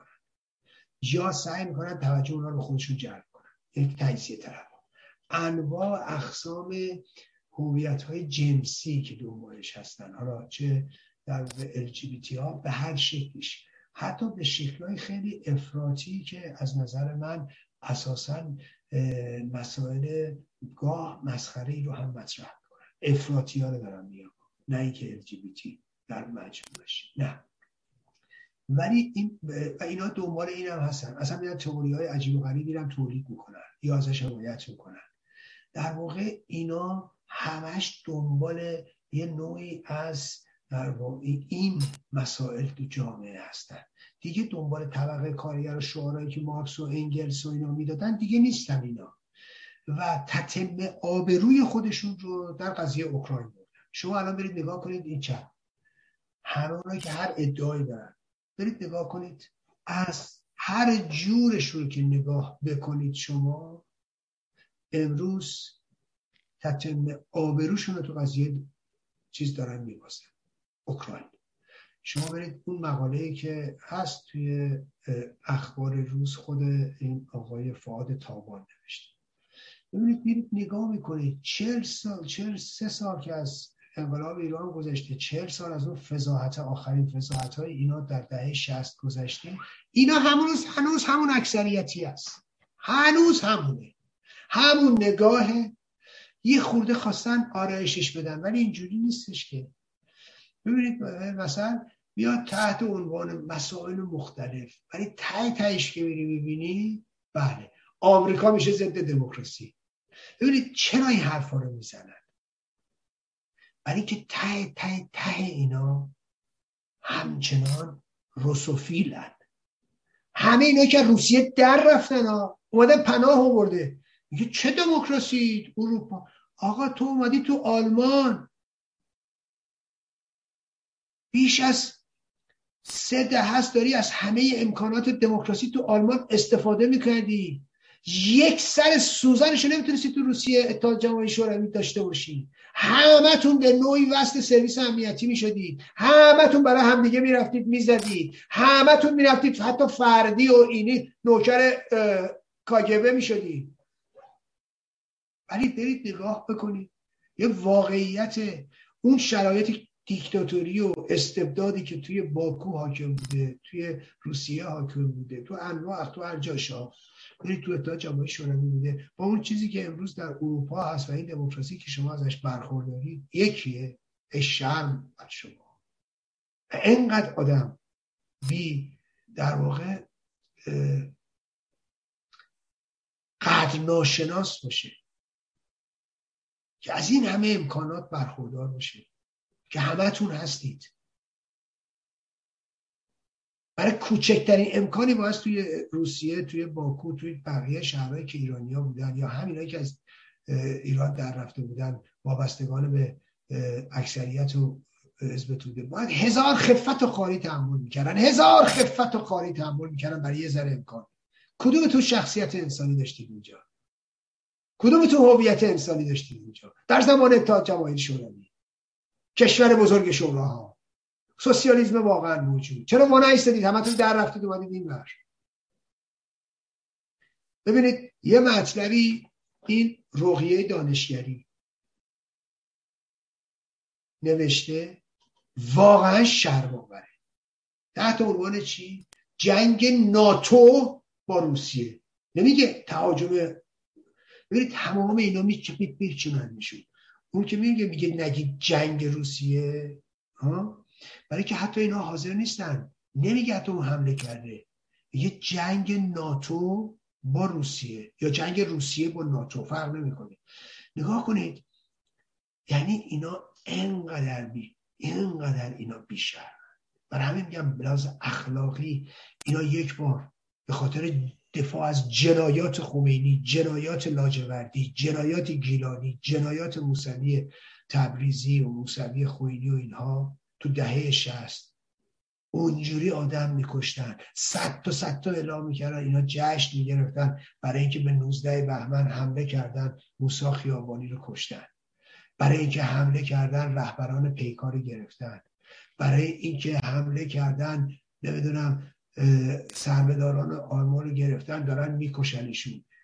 می آوردن طرفا تو تلویزیون مصاحبه و اعتراف اجباری می‌گرفتن. اینا عشق می‌کردن. اطلاعیه دادن. برید بخونید. یه بار اون کسافتکاریاشون بوده. همین همین آقای مهدی فتناپور سال شسته داره صحبت می‌کنه برای انتخابات. مجلس شورای اسلامی. موقع دیگه شورای ملی هم تبدیل شده به اسلامی.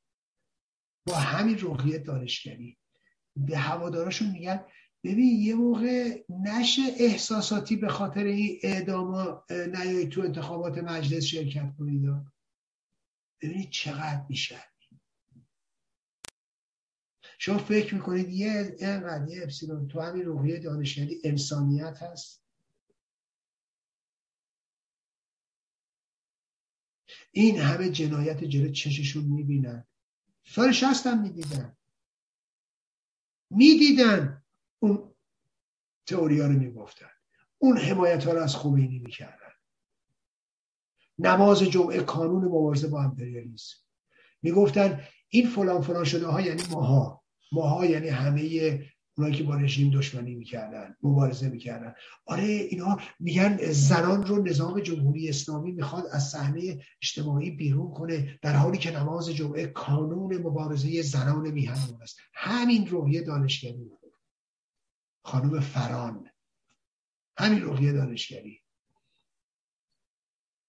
بعد شما فکر کنید این آدم امروز این همه جنایت رو داره می‌بینن روسا دارن انجام میدن تو اوکراین. تازه اینا همه یاد نمی‌دونم امپریالیزم و آمریکا و دموکراسی بده و اینا خودشون دموکراسی اصلا نمی‌شناسن و دموکراتیک نیستن و نمی‌دونم فلان. یا مثلا انگار که این کشورهای اروپایی همه مثل پوتین و روسیه و هیچ فرقی هم بین اینا نیست. ببینید اینا این درد فقط مال اینا نیست. برید اون مقاله که چیز داره رو بخونید. چامسکی.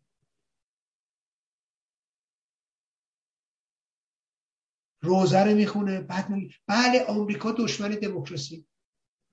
خجالت بکش. تا که تو روسیه بودی همین حرفا رو می‌تونی راجع به پوتین بزنی. دیدی چه بلایی به سر ملت میاره تو پوتین؟ هر چی دهنت می‌خواد در میاد تو آمریکا میگی. یعنی دموکراسی نیست بعد تو ان روسیه ان اونجا هست بعد خطر تو آمریکاست بعد آمریکایی هایی که در دنیا این همه علیه دموکراسی در نمی‌دونم فلان کار کردن فلان. فکرشو بکنید. نگاه کنید فکر کنید در سال 1942 43 44 یکی همین چیزها رو راجع به امپریالیسم انگلیس می‌گفت. شما کدوم آدم شرافتمند رو می‌بینید؟ کدوم مبارز ضد فاشیست رو می‌بینید؟ در سال 1942 3 4 5 حالا قبل 69 به این و حالا میگیم اون موقعش یه عده نمیفهمیدن حالیشون نبود حواسشون نبود فلان شما کی می‌بینید در اوج فاشیست؟ انگلیس ها داشتن باش مبارزه می‌کردن دیگه. امریکایی داشتن مبارزه می‌کردن دیگه. غیر از اینو خب شما فکر کنید یکی میومد اون موقع راجع به جنایات امپراتوری انگلیس کم کرده بود صحبت می‌کرد. در مورد جنایات امپراتوری انگلیس نمی‌دونم ملکه انگلیس در هند هنوز هم هند که چیز نشد استقلال پیدا نکرده بود. خب یکی می‌گفت کسی می‌گفت؟ یه مبارز ضد فاشیست. میومد بزنه تو دهن چرچیک تو غلط می‌کنیم این جنایات رو تو انگلیس کردی اونور تو آفریقا کردی اونجوری کردی برده بردی برده بردی نمی‌دونم فلان کردی. یک نفر در مقابل جنایت فاشیسم اینا رو می‌گفت. چیه دنیا عوض شده؟ هیچی. اینا یه آدمی مثل چانسکی یه آدمیه که عقلش ببینید چشمند داره. ایدئولوژی یعنی چشمند ایدئولوژی یعنی چشمت البته او متخصص زبانشناسی سیاست چی می‌فهمه؟ سیاستی که او می‌خواد از صحبت بکنه خوب و بعدش فلان اینا با مادر منش فرقی نمی‌کنه. چامسکی چامسکی نداریم ما اونجا. درست مثل این میمونه. یه استاد قبلا من بارها گفتم. درست مثل این میمونه. ما می‌خوایم چای فاضلات باز کنیم لولو رو باز کنیم ولی متخصص قلبن همیشه رگا که می‌گیره ایشون باز می‌کنن بعد توقع داشته باشیم مثلا مثل مغنی بره پایین چهان باز کنه برامون. چون رگو باز می‌کرده ایشون. ربطی نداره آخه. هر کسی یه تخصصی در, در حوزه تخصص خودش. بله ایشون اگر راجع به زبان و زبان شناسی و فلسفه زبان و قرآن صحبت خواستن بکنن بنده مثل شاگردم در مقابلشون ولی وقتی بحث سیاست که میشه که میگه من زیر بانی حرفا نمیرم که چامسکی که هیچی یه لشکر مثل چامسکی باشه. ولی اون ایدئولوژی چشپنده اینجوری میشه شما چشمتون جلو این همه جنایت جلوتونه و شما این حرفا رو می‌زنید. این همه جنایت جلو چشتون داره اتفاق ببینید یعنی این شکست اخلاقیه. همه اونایی که ادعای مارکسیسم لنینیسم دارن ادعای مارکسیستی دارن ادعای به اصطلاح چپ دارن. و اینا رو دارن می‌بینن. و این و این دیدگاه ها رو دارن می‌بینن. در مقابل جنایاتی که علیه مردم اوکراین داره اتفاق خب این در واقع به نظر من تو همه دنیا بایستی به این مسئله توجه بکنیم. و منم همینطور شما هم همینطور. و مسئله خیلی خیلی مهمی هم هست. مسئله اوکراین و اینکه خب لاقل چه می‌دونم مردم دنیا بسیج شدن. اروپایی ها رو نگاه کنید. این مردم اروپا رو نگاه کنید. حتی بی توجه ترین آدماش هم به این مسئله دارن می‌پردازن و به این مسئله توجه می‌کنن. انواع اقسام بهانه ها رو این به اصطلاح چپ اوورده مارکسیست دارید آی آقا چرا به نمی‌دونم یمنی ها شد چرا نمی‌دونم سوریه ها شد چرا افغانی ها شد اروپایی ها این گونه به استقبالشان نرفتن که حالا به استقبال نمی‌دونم. یه موقع اوکراینی ها میرن یه موقع بهانه ها رو میبردن. باور کنید اینا نه دلشون به حال افغانی میسوخت نه دلشون به حال یمنی میسوخت نه دلشون به حال نمی‌دونم سوریه میسوخت. من خیلی از اینا رو دیدم چجوری چیز چه می‌دونم ناز و کرشمه میمدن برای همین پناهجوها و پناهنده اما اونجایی که افغانی ها برای اینا استفاده داشت این چاه نفت بود. من جوانای افغانی دیدم تو همین سوئد دیدم. به اصطلاح همینا زیر پوشش چپ. چه پولایی چه پولایی به هم زدن و چه سرمایه هایی به هم زدن از قبل همین پناهنده افغانی. گیرین بچه های چی نمیمد ولی اینا جیبشون پرپول می‌شد. تا میشستن بله به ضرورت دفاع از حقوق پناهندگان افغانی. دروغ می‌گفتن. از قبل هر بچه افغانی می‌دیدی حداقل ما 4 5 هزار یورو. از قبل هر بچه افغانی 4 5 هزار یورو گیرشون میومد حداقل. فکرشو بکنید حقوق یک کارمند عالی رتبه که دستت بیاد یک کارمند عالی رتبه تو سوئد نیستش. یه متخصص تو سوئد نیستش. مفت مفت خونهشون میشستن. از قبل هر بچه افغانی جا هزار یورو می‌گرفت. باور می‌کنید؟ همین به اصطلاح مدافعین به اصطلاح چپ این پناهجوها من که خودم چندشو می‌خوایم بشمارم براتون؟ بله. اینه. و مسئله خیلی خیلی مهمیه که امروز ما باید بهش توجه کنیم. این موضوع رو. بله. بله دیگه شما طرفدار ترامپی و بایدن بده. ولی بایدن این آقا رو میگه چی؟ میگه این جنایتکاری. ولی آلمان خیلی جالبه. من تعجب می‌کنم. آلمانی که روز اول می‌خواست 5000 کلاه خود فقط به اوکراینیا بده بعد کار رو به اونجا رسوند که تانک و نمی‌دونم موشک ضد تانک و اینا در اختیار اینا قرار گذاشت. ولی آقای زلنسکی دوباره میگه که سلاح سنگین لازم آمریکایی ها اتفاقا زیاد در این زمینه ها کمک نمی‌کنن. نمی‌دونم چرا آمریکا بهشون نه چرا آمریکایی ها که دارن کمک می‌کنن؟ خب کلا خود رو می‌خواستن چه کنن مسخره کرده بودن می‌گفتن بیا کلا خود بدن به ملت. می‌دونید؟ نه اون که خب مسخره بود. الان هم فشار حزب لیبرال و حزب سبزها بیشتر سوسیال دموکرات ها مخالفن. های زیادی بود که وزارت دفاع وزیر دفاع آلمان. آلمان به خرج داد و همه اینا هست. و امروز شما می‌دونید که یک مورد مناز... یه بحث اساسی هم امروز ما در فرانسه داریم. می‌دونید انتخابات فرانسه هست و موضوع لوپن و مکرون. و البته من امیدوارم که مکرون برای انتخابات پیروز بشه چون یه خطر بسیار بسیار بزرگ برای اروپا و برای جامعه بشری است. انتخاب لوپن فاجعه است. این فاجعه ابعاد بسیار بسیار وسیعی داره. از ارتباط با جنگ اوکراینش گرفته تا مسئله اتحادیه اروپا تا مسئله پناهجویان تا مسئله خارجی ها در اروپا. همه اینا. ببینید انتخاب لوپن یک ضربه در واقع موفقیت برای راست افراطی و این راست افراطی می‌تونه رشد پیدا کنه در همه کشورهای اروپای واحد. و می‌تونه به متلاشی شدن اروپا منجر بشه. می‌تونه به تلاش فرانسه برای اومدن بیرون به منجر بشه. موضعی که اینا در ارتباط با اوکراین دارن. می‌دونید نزدیکی هایی که لوپن به پوتین داشته و همراهی هایی که با هم داشتن.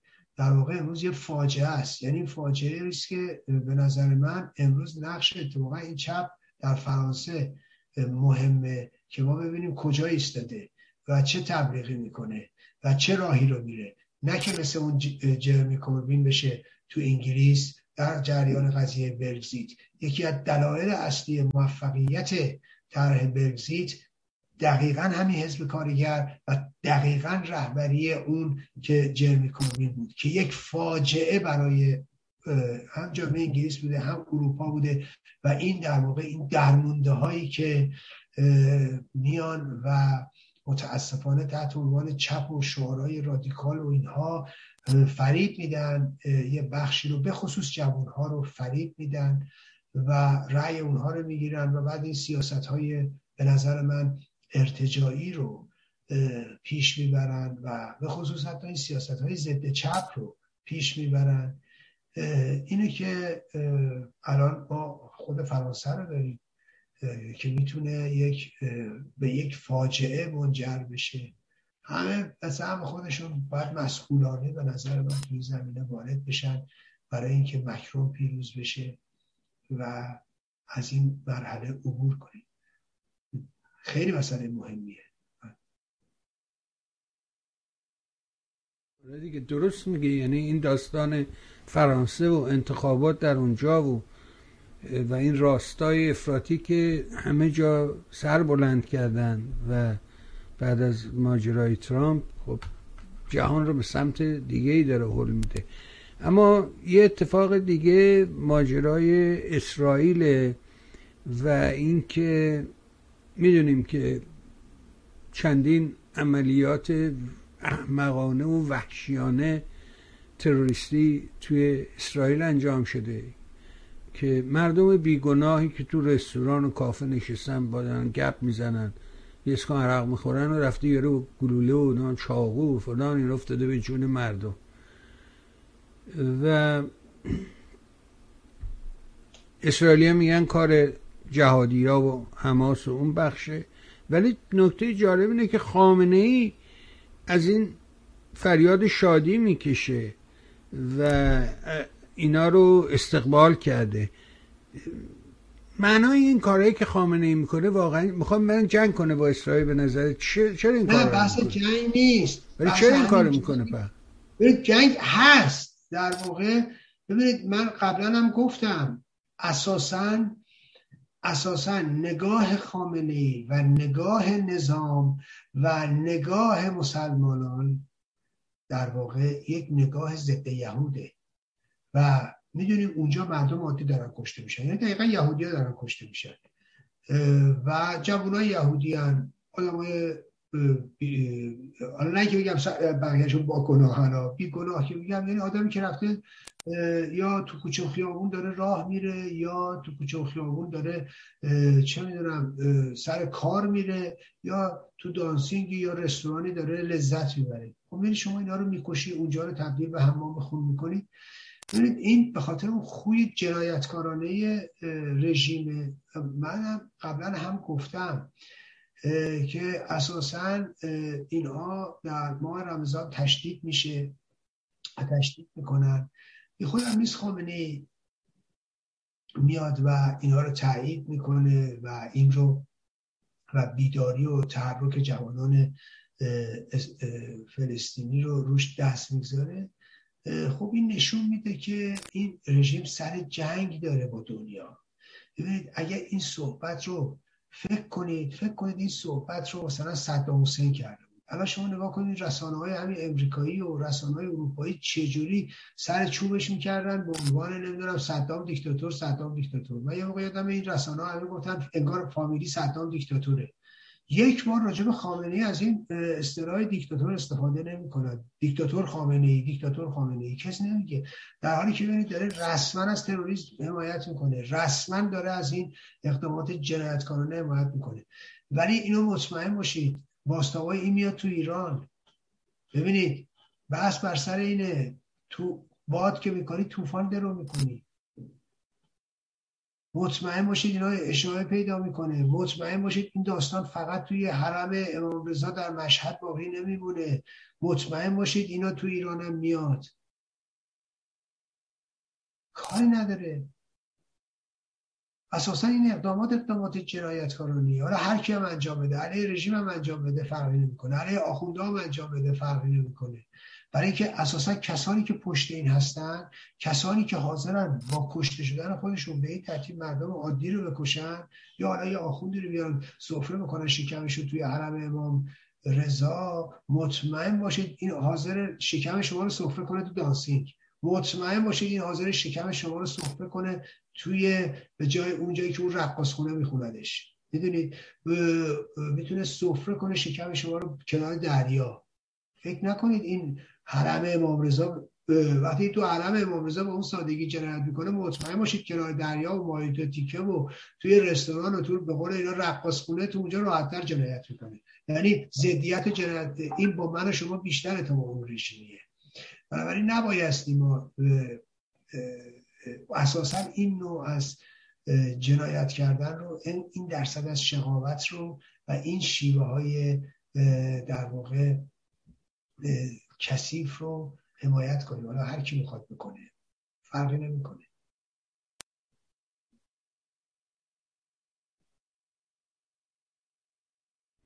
آره این تیکه که هفته پیشم بهش اشاره کردی خیلی مهمه خدا کنه که بشنون مردم. گوش شنوا داشته باشه. این موضوع به راستی خطرناکه. آینده سیاهی رو رقم می‌زنه. آقای مصداقی ممنون و متشکرم ازت. سپاسگزارم. می‌دونم سخت گرفتاری. ولی یکی دو تا ایمیل اصلاحی هست. من اینا رو فقط از نظر اینکه فرستادم. بخونم. یکیشون نوشته آقای بهرام. نوشته که آقای مصداقی شما از کلمه دلغک به عنوان یک ضد ارزش و توهین استفاده کنید در صورتی که دلغک شخص و شغل محترمی است که مردم را به وجد میآورد و سبب نشاط می شود آیا بهتر نیست از لوده و موسیق استفاده کنید؟ این همون داستانی بله، است که به چرا گفتی خر به خر توهین کردی ایناست؟ من فکر کنم چیه شما نظر شما چی آقا در مقابل حرف درست هستی یا ما گردن و ما نازکتر راست میگن. حرف دارن ببخشید. آره ولی شما که قصد تحقیر و توهین دلغک که نیستش که. مهم نیست. نه من که همونه که به خر توهین کردیم مثلا چون نه نه. حالا, حالا خرش یه بحث دیگه ولی ایشون وقتی که گفتن راجع به دلغک راست میگن. این اشتباه منه. و نبایست این رو به کار برد. راست میگن. و این غلطه. من که با قصد اون سمت قضیه تحقیر اون منم رو همین تیکه وامیستم. من ندارم. ولی خب مهم نیست من قصد ندارم. حتما هم این دوست عزیزمون که تاکیدم کردن خودشون هم می‌دونم من قصدی ندارم. ولی خب قصدی ندارم دلیل نمیشه که در واقع این کارو بکنم می‌دونید این خودش نوعی تحقیره و اشتباه منه. بسیار. خیر شما میپذیرید من نمیپذیرم. اما چون الاعمالو به نیات نیات آدم ها باید در نظر گرفته ولی یه پرسشی فرزاد فرستاده یعنی پرسش که نیست که نوشته که فکر می‌کنم در ادامه توضیحات جناب مصداقی و از آنجایی که همه ما حامی مبارزات خانم مسیح علی نژاد هستیم و خانم علی نژاد نیز سعی کرده صدای سرکوب شدگان دی و آبان باشد اجازه بفرمایید اینجا اشاره بکنم که انتظار داریم ایشان یعنی خانم علی نژاد در مورد بیانیه اخیر خانواده های آبان نیز اعلام موضع بفرمایند. خب، اینم من, فکر نمی کنم وظیفه ایشونه. ببینید من این مورد خدمتتون بگم. اساسا من هیچ موقع برای کسی تعیین تکلیف نمی کنم خب منتهای مطلب من موضوع خودم رو اعلام می‌کنم. حالا ایشون هم می‌تونه در ارتباط با این موضوع اعلام موضوع کنه. اما اما چنانچه ایشون من اطلاعی ندارم برم چنانچه ایشون انعکاسی داده باشه به بیانیه اون پوزده تا سازمان. چنانچه ایشون در برنامهش انعکاسی داده باشه به اون بیانیه. موظفه موظفه که انعکاس بده این بیانیه رو. بیانیه خانواده. در غیر این صورت وقتی وارد این داستان نشده دیگه لزومی نداره ایشون بیاد موزه گیری کنه. این یک. دو. ببینید مثلا من عرض کنم خدمت. مثلا ایران وایر اطلاعیه اونا رو داده بود. انعکاس داده بود. مال همین شادی سعد شادی. اطلاعیه این مادران این خانواده ها رو مسله کرده. این معلومه کسی که این خبر رو تهیه کرده ارتفاطی داشته با اون. اونجایی که این مادران حرف اصلیشونه. که میگن ما هیچ نماینده ای نداریم. اونجایی که میگن اینا مصادره کردن. اونجایی که اینا میگن از ما سو استفاده کردن. یا اونجایی که دارن میگن که اینا به خاطر منافع خودشون فقط هر چی که راجع به این دوتاست هست. این نشون دهنده اینه که اون کسی که این خبر رو تنظیم کرده خب رابطه در واقع بگم اولا بیطرفی رو رایت نکرده. اون مساد اون سانسور کرده مصادره به مطلوب کرده و تلاش کرده که بیانیه این خانواده ها رو به نوعی تحریف بکنه. این وظیفه روزنامه نگار است. کاملا مشخصه چیکار کرد. در کنار این ما رادیو زمانه رو داریم. از موضع حرفه ایش هم اطلاعیه اونا رو کامل زده. دوازده سفر رو. هم اطلاعیه این خانواده ها شما می‌خونید بفهمید چی به چی و کی به کی. این کار حرفه‌ایه. و شرافتمندانه است. هر کی این خبر تنظیم کرده. رادیو زمان است. والا اسمش ننوشته منم نمی‌شناسم. رادیو عذر بخوام ایران با ایران والا اسمش ننوشته منم نمی‌شناسم. ولی من می‌فهمم اون کسی که اینو تنظیم کرده کاملا میفهمیده چیکار کرده و او دست به سانسور زده و این حقوق بازیه. هر کی بخواد باشه باشه. امیدوارم صدای منو بشنوید امیدوارم کسایی که صدای منو میشنون اینو به اطلاع اونم برسونن. پس این یادتون باشه. این مسئله خیلی خیلی مهمه. خب بعضی از رسانه ها که اساسا دور زدن موضوع اصلا واردش نشدن. اصلا انگار ربطی به اینا نداره. شما به چجوری به خودتون اجازه می‌دید صدای خانواده ها رو صدای مادران و صدای داغداران رو خاموش کنید. برای دو تا حقوق باز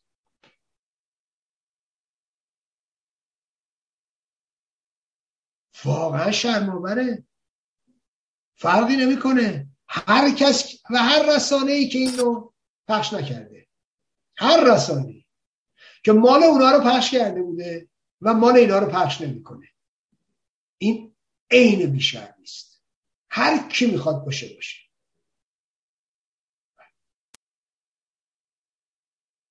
ولی ولی خب اگه مال اونا رو نکرده خب دیگه وظیفه نداره مال اینا رو بکنه. یا آقا ما نمی‌خوایم مثلا والدین مناقشه بشه. اون دیگه حق خودشه. و اون چارچوبیه که اون رسانه برای خود کار خودش تعیین می‌کنه. ولی اگه مال اونا رو به هر دلیلی پخش کرده باشه حق نداره. ببینید تمام این رسانه هایی که رفتن با اونا مصاحبه کردن. همه این رسانه هایی که شادی امین و شادی صدر رو برشتن اومدن راجع به این موضوع صحبت کردن. امروز وظیفه شونه ولی خوب نمی‌کنن دیگه. یکی از مشکلات ما همینه دیگه. نمی‌دونم اینا چرا؟ معیارشون لابد پوله. نمی‌دونم. ولی بگذاریم. خیلی سخته خیلی دردآلوده در حقیقت. و این تن زخمی و مجروح.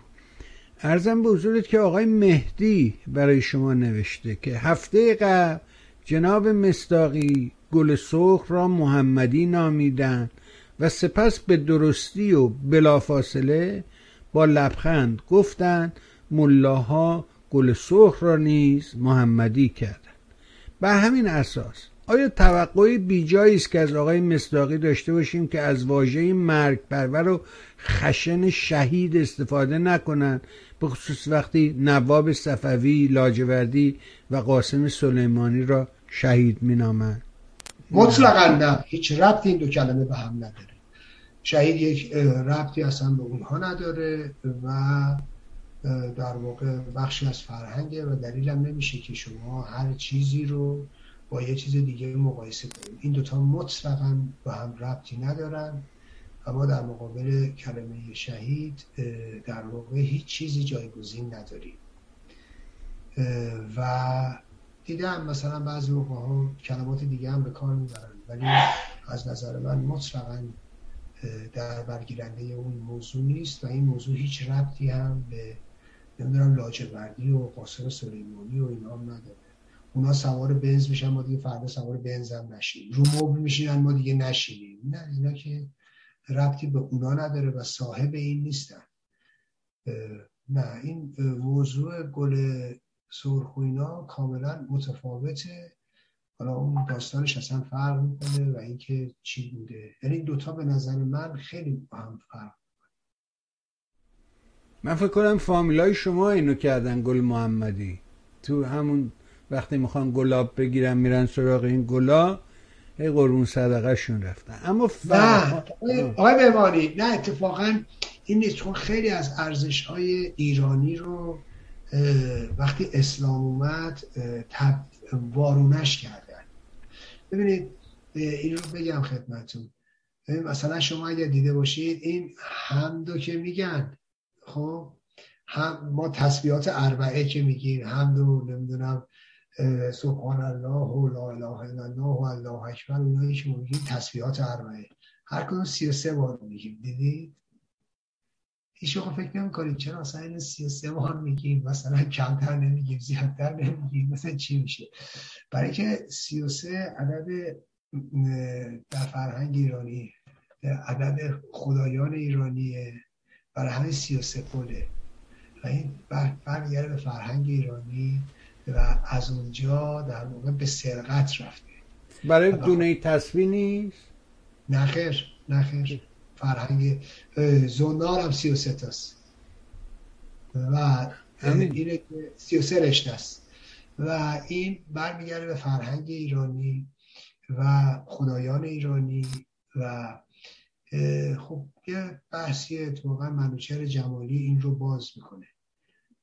هیچ ربطی هم نداره به این موضوع. تو زمینه های دیگه هم بوده. اساسا اینکه دشمنی که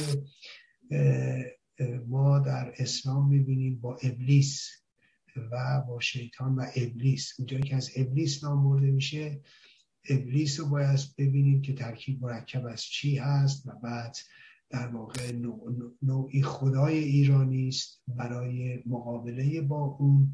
و اینکه اسلامی که میاد و دشمنی که وجود داره ابلیس میشه نشانه بدی و شر و اینها و وارونه کردن مفهوم ابلیس. این رو هم می‌تونین بعدا بحثی باشه مثلا راجع به این مسئله. آره اینا متفاوته. اگه بخوایم سر این موضوعات صحبت ولی اینکه حالا هر کلمه و هر چیزی رو بخوایم تغییر بدیم و بگیم ولی اینه نگیم و اونو بگیم و اینها نه. من موافق نیستم با این مسئله. ولی اینکه حالا فکر کنیم نه این موضوع گل سرخ هم باز برمیگرده به فرهنگ ایرانی و موضوع سرخ چیه گل سرخ چیه؟ و بعد اساسا بریم نگاه کنیم بریم چهارشنبه سوری اونم خودش سرخه از سرخی میاد. و بعد همه اینا دارای یک فرهنگه. به خاطر همین که می‌خواستن گل سوریه اصلا گل سوریه. بعد این گل سرخ گل سوریه. به همین دلیل بعدا جشن و سرور هم هست. بعد حالا از این بعد بخوان اینو که تو فرهنگ ایرانی ارزشه بعد اینو میان وارونش می‌کنن می‌کنن گل محمدی. درست مثل تو فرهنگ ایرانی که تخم خیلی ارزش داره ارزشمنده و همه چیز از تخم زاده میشه و, و بعد حالا بریم توی فرهنگ ایرانی و این رو ببینیم که تا از تخم ایرانیه که هاگ هاگ هاگ که دانه تخم گیاه هاگ بعد میشه اگ تو انگلیسی همون تخم مرغه ریشش از همین هاگ ایرانیه. و بعد شما می‌تونید اینو ببینید که تخم چه ارزشی هست و تو فرهنگ ایرانی می‌بینید این رو بعدها به خاطر مقابله با این فرهنگ ایرانی اینو واژگونه می‌کنن. ما به هر چیزی که بیارزشه و به هر چیزی که بده میگیم تخمیه. بعضی ها فکر می‌کنن مفهوم مثلا اشاره به بیزه انسانه. نه تخمیه یعنی دارای تخم بسیاره. یعنی این باید اتفاقا ارزشمند باشه. میگن بادمجون تخمی خیار تخمی. این بایستی دارای ارزش بیشتری باشه. یعنی تخم زیادی داره. و این در واقع ارزش زندگی درشه حالا بحثش رو باید بریم ببینیم. تخم تو فرهنگ فارسی یعنی چی و در واقع خود رویدنش یعنی چی؟ خود همین این میشه نوعی شعله ور شدن و داستان حالا بماند. بحث اینجا نیست و اینکه چجوری همه اینها از دل تاریکی در میاد خود تخم که از دل تاریخی در میاد برق از که از درون تاریکی در میاد از توی ابر در میاد بعد سیمرغ هم از توی ابر در میاد بعد و همه اینها. حالا بماند داستانش بحث این نیست. و این کسا چرا خود شعله ور شدن ارزش در فرهنگ ایرانی؟ خود شعله ارزشه خب رویدن هم نوعی شعله افروختنه.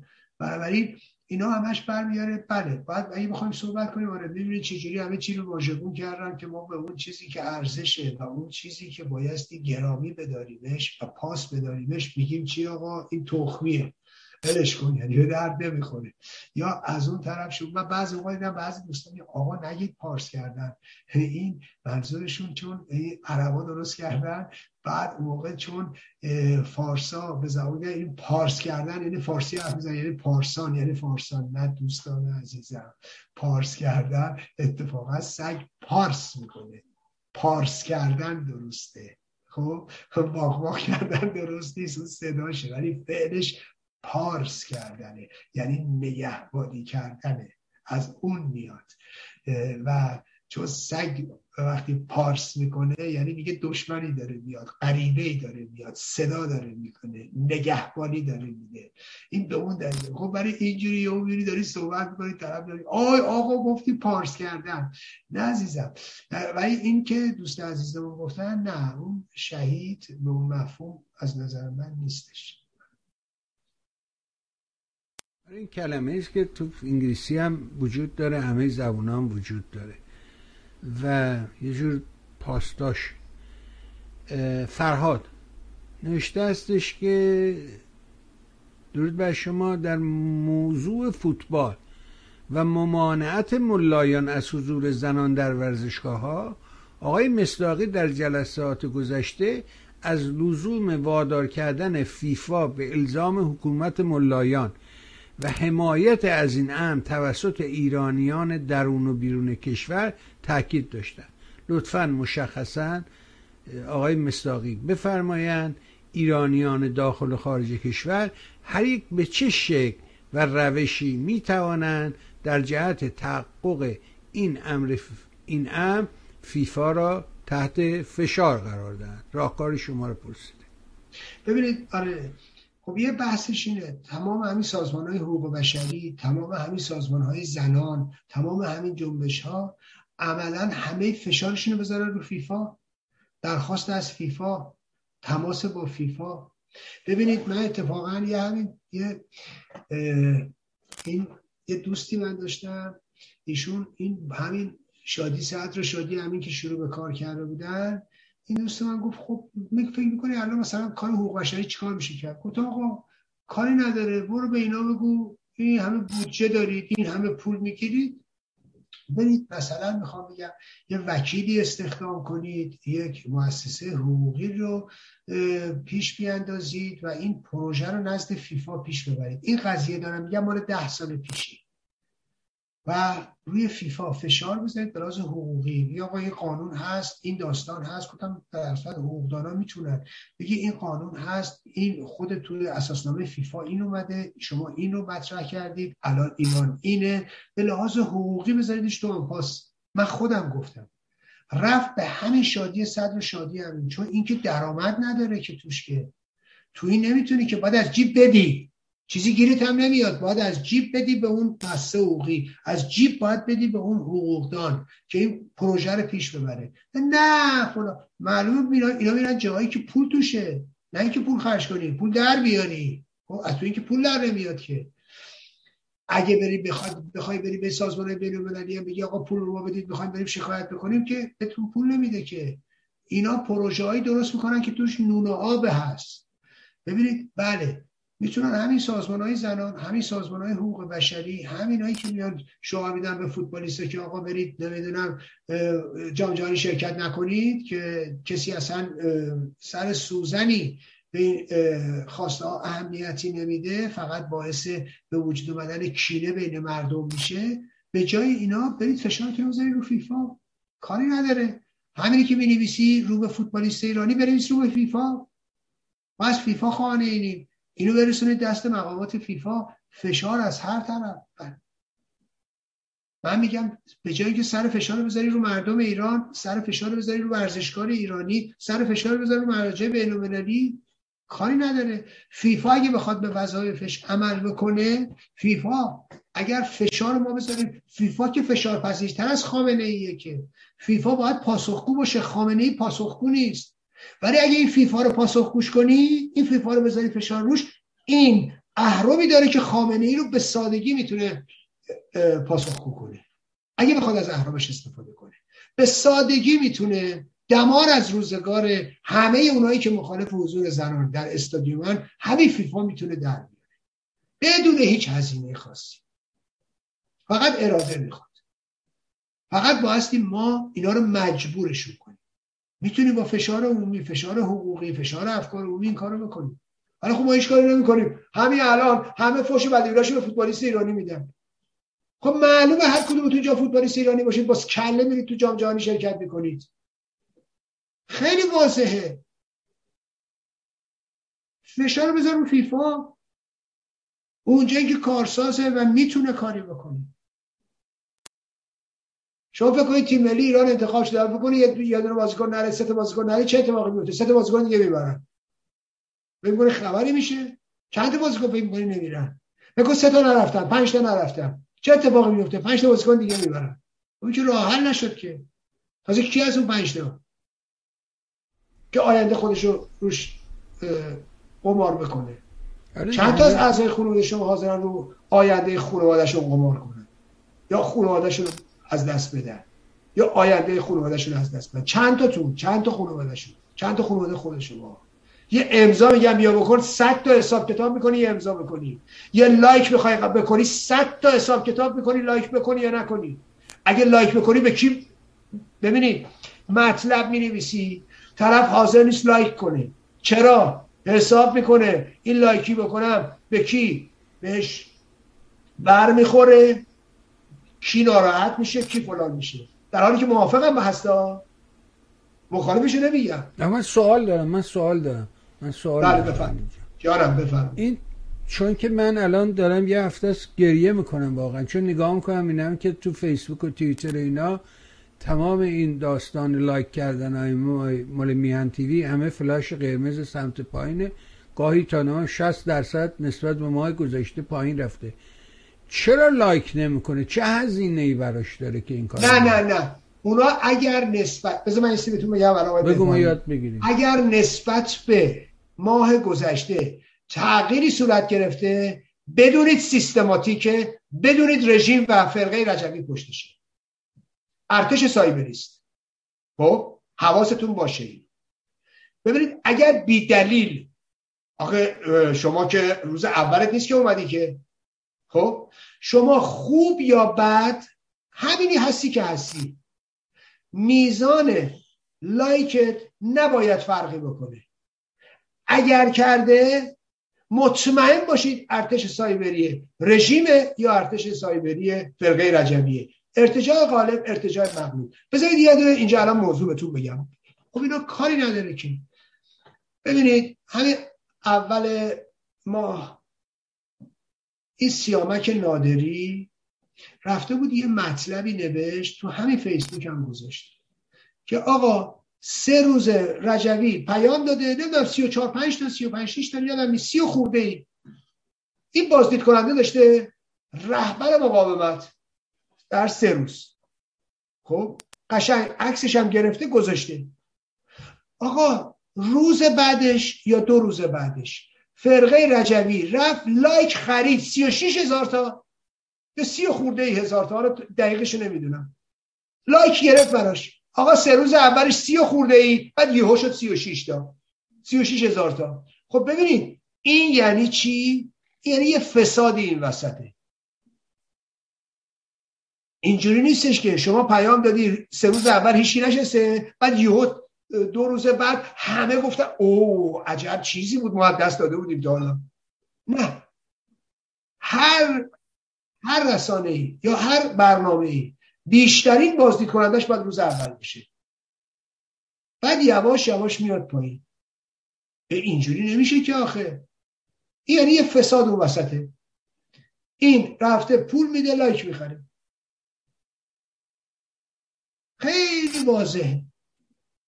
ولی اونایی که کفگیرش رو دیگ می‌خوره همین. آقای بهبهانی من فکر کنید چند نفر میشینم مثل شما نگاه کنم ببینن این لایکش پایینه یا لایکش بالاست. ولی اون بدبخت های فلک زده برای اینکه برای نیروشون باید کار درست کنن میشینن این کارا. آقا ارتش سایبری بشین لایک بزن بشین دیسلایک بزن. برو نمی‌دونم پول بده برو فلان میخون. لایک بخر. کارشون همینه. اینا کفگیرشون به ته دیگ خورده. و یعنی کسی که نگاه نمی‌کنه ببینه مطلبی که من دارم میگم چند تا لایک خورده یا چند تا دیسلایک خورده که. چون هر دوتاشو می‌تونن اینا از طریق ارتش سایبری یا نمی‌دونم فلان. در مورد شما که قبل از لایک دیسلایک ها میان. خیلی واضحه می‌دونم. اصلا طرف نشسته که بزنه. مال شما یک دو تا برنامه دیگه قبل از اینکه کسی لایک کنه دیسلایک ها اول میاد بالا.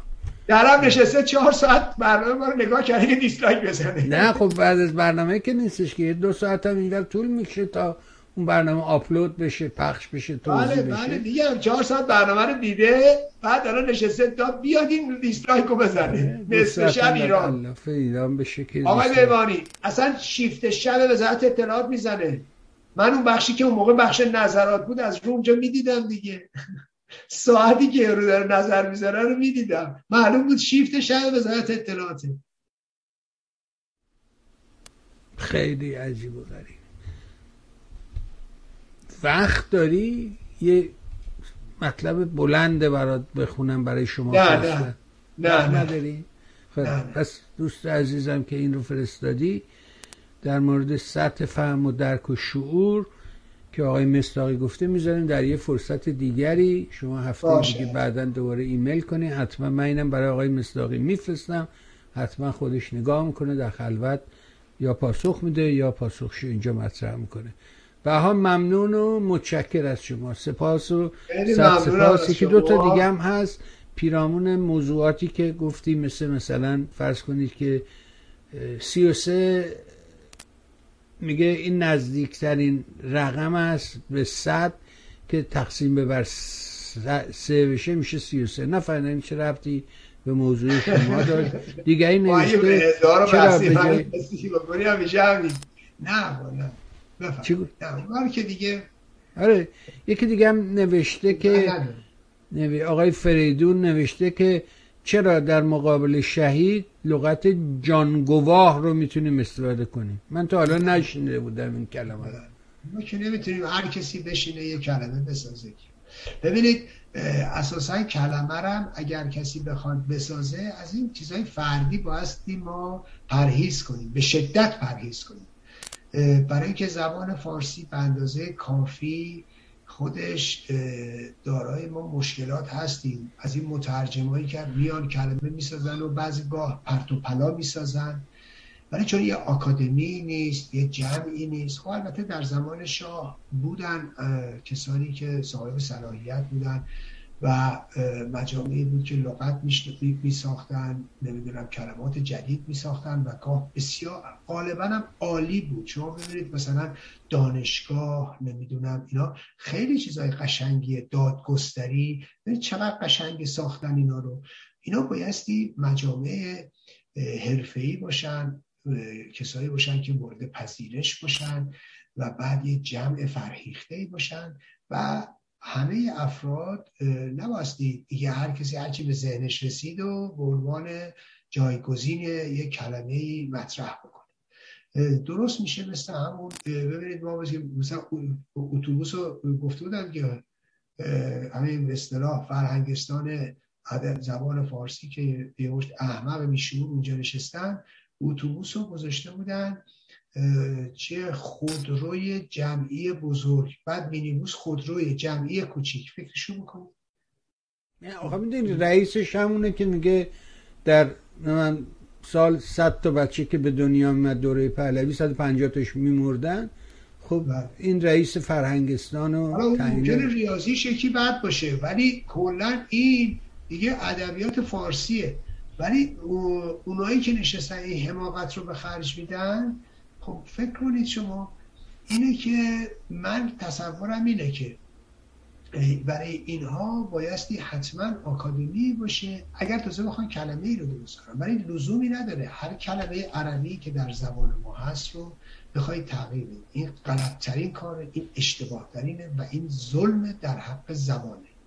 ما بخش عظیمی از فرهنگ ما حافظ سعدی مولاناست نظامیه.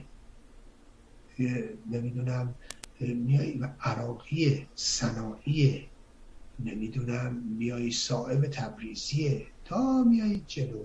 خب در همه اینها اینا بخشی دیگه از زبان فارسیه زبان اساسا اینجوری نیست. زبان رشد پیدا می‌کنه کلمات دیگر رو می‌گیره از دیگه زایش و میرایی داره. زنده است.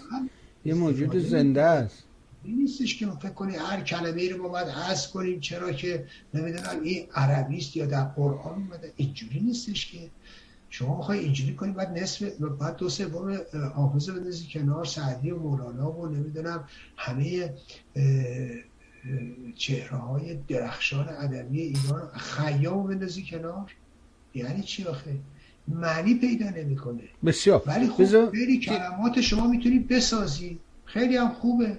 می‌دونید خیلی خوبه که ما یه سری کلمات هم گفتن پروسه خب این فکر می‌کنم احسان تبری بود درست کرد. روند چقدر قشنگه. خب می‌دونید اینا می‌تونن درست کنن برای خیلی از کلمات و اینها. ولی نه اون چیزی که دیگه. آره ولی مثلا یه کلمه مثل گفتمان که آشوری ساخت خب اشتباه به جای گفتگو ازش استفاده می‌کنن گفتمان او به جای دیسکورس بود بله. ولی الان میگن گفتگو. در که اصلا غلط بذار بله. یه سوالی بکنم. خیلی مهمه. چند نفر پرسیدن. من یادم رفت از شما پرسم. و اون چه خبر از جشنی که قرار بعد از دادگاه در استوکل پس از این ماجرای دادگاه برگزار شد آخرین اخبار چیه؟ آقای بهوانی اول از اینکه خب جشن که ما امیدواریم با پایان این پروژه دادگاه در واقع جشن رو برگزار کنیم. حالا انجمن زحمت این رو کشیدن و این جشن رو انجمن ترانه برگزار می‌کنه. اینا خب یه انجمن مستقلیه در استکهلم. کارشون هم برگزاری جشن شادی شادمانیه به مراسم های مختلفی رو هم در طول سال برگزار می‌کنن. سابقه روشنی هم دارن. خب اینا زحمت این کار رو متقبل شدن و چقدر خوب. و ای کاش برای همه کارهای ما یه آدمایی که متخصص باشن کارشون باشه بیا میفتن جلو. ملاحظه می‌کنید؟ خیلی هم خوبه. به نظر من وظیفه همه ماست که حمایت کنید آقا همه کارا رو که نمیشه من می‌کنم که. آقا من یه کاری که بلدم انجام میدم. خب بابا ما کار مشترک یعنی این. همکاری یعنی این. ببین هر کسی که با این جشن همراه نمیشه ها بدونید. ریگی به کفش داره. هر کس با هر عنوانی تحت هر عنوانی به هر بهانه با این جشن همراه نمیشه بدونید ریگی به کفش داره بدونید دادخواه نیست. دنبال داستان دیگه. نه این جشن جشن ایرانی هست نه قرار کسی بیانیه بخونه نه قرار دست کسی بالا بره نه قرار نام کسی بالا بره نه قرار اصلا کسی اونجا باشه. آقا مردم می‌خوان بزنن و برخصن و شادی کنن. ببینید هر کسی اینو نتونه ببینه. بدونید دادخواه نیست. اتفاقا نیاز به سند مدرک نیست. نیاز به مقاله و تحلیل و نمی‌دونم سخنرانی نیست. هر کسی که نگاه کنید با این جشن که انجمن ترانه گذاشته. منم می‌بینم خوب حمایت می‌کنم هر کاری هم دستم بر بیاد براشون می‌کنم یا انجمن مستقل سابقش هم مشخص و روشنی دوست کن. جشن گذاشته خب ما ازش حمایت می‌کنیم. همه داد همه اونایی که شادن تو دلشون جشن می‌خوان بگیرن برای موفقیت این دادگاه تا از اون اول تا حالا و برای موفقیت جنبش دادخواهی. مطمئن باشید با اینا. مطمئن باشید همراه اینا. کما اینکه یه برنامه من شنیدم. یه برنامه هم بزرگ داشتیم. نشر باران داره. یه بزرگ داشتم نشر باران داره بعدش. روز, روز بعدش چهارم یعنی. اونم همینطوره. نشر باران که معلومه. نشر باران مسئولش معلومه. مسئول مافانه. همکارش معلومه خانم سپیده زهره. ببینید خیلی معلومه دیگه. نشر باران هممون می‌شناسیم تو استکهلم. کارش هم کاملا مشخصه. خب معلومه که اگه کسی ریگی به کفش نداشته باشه حمایت می‌کنه. آقا می‌خواد یه زحمتی بکشه از جنبش دادخواهی چون حمایت کنه. نشر باران. این همه کتاب راجب اعدام و زندان و اعدامی و فلانم منتشر کرده. از روز اولی که کار کرده تا الان. انواع و اقسام کتاب را منتشر کرده. در ارتباط با موضوع حقوق بشر. خب؟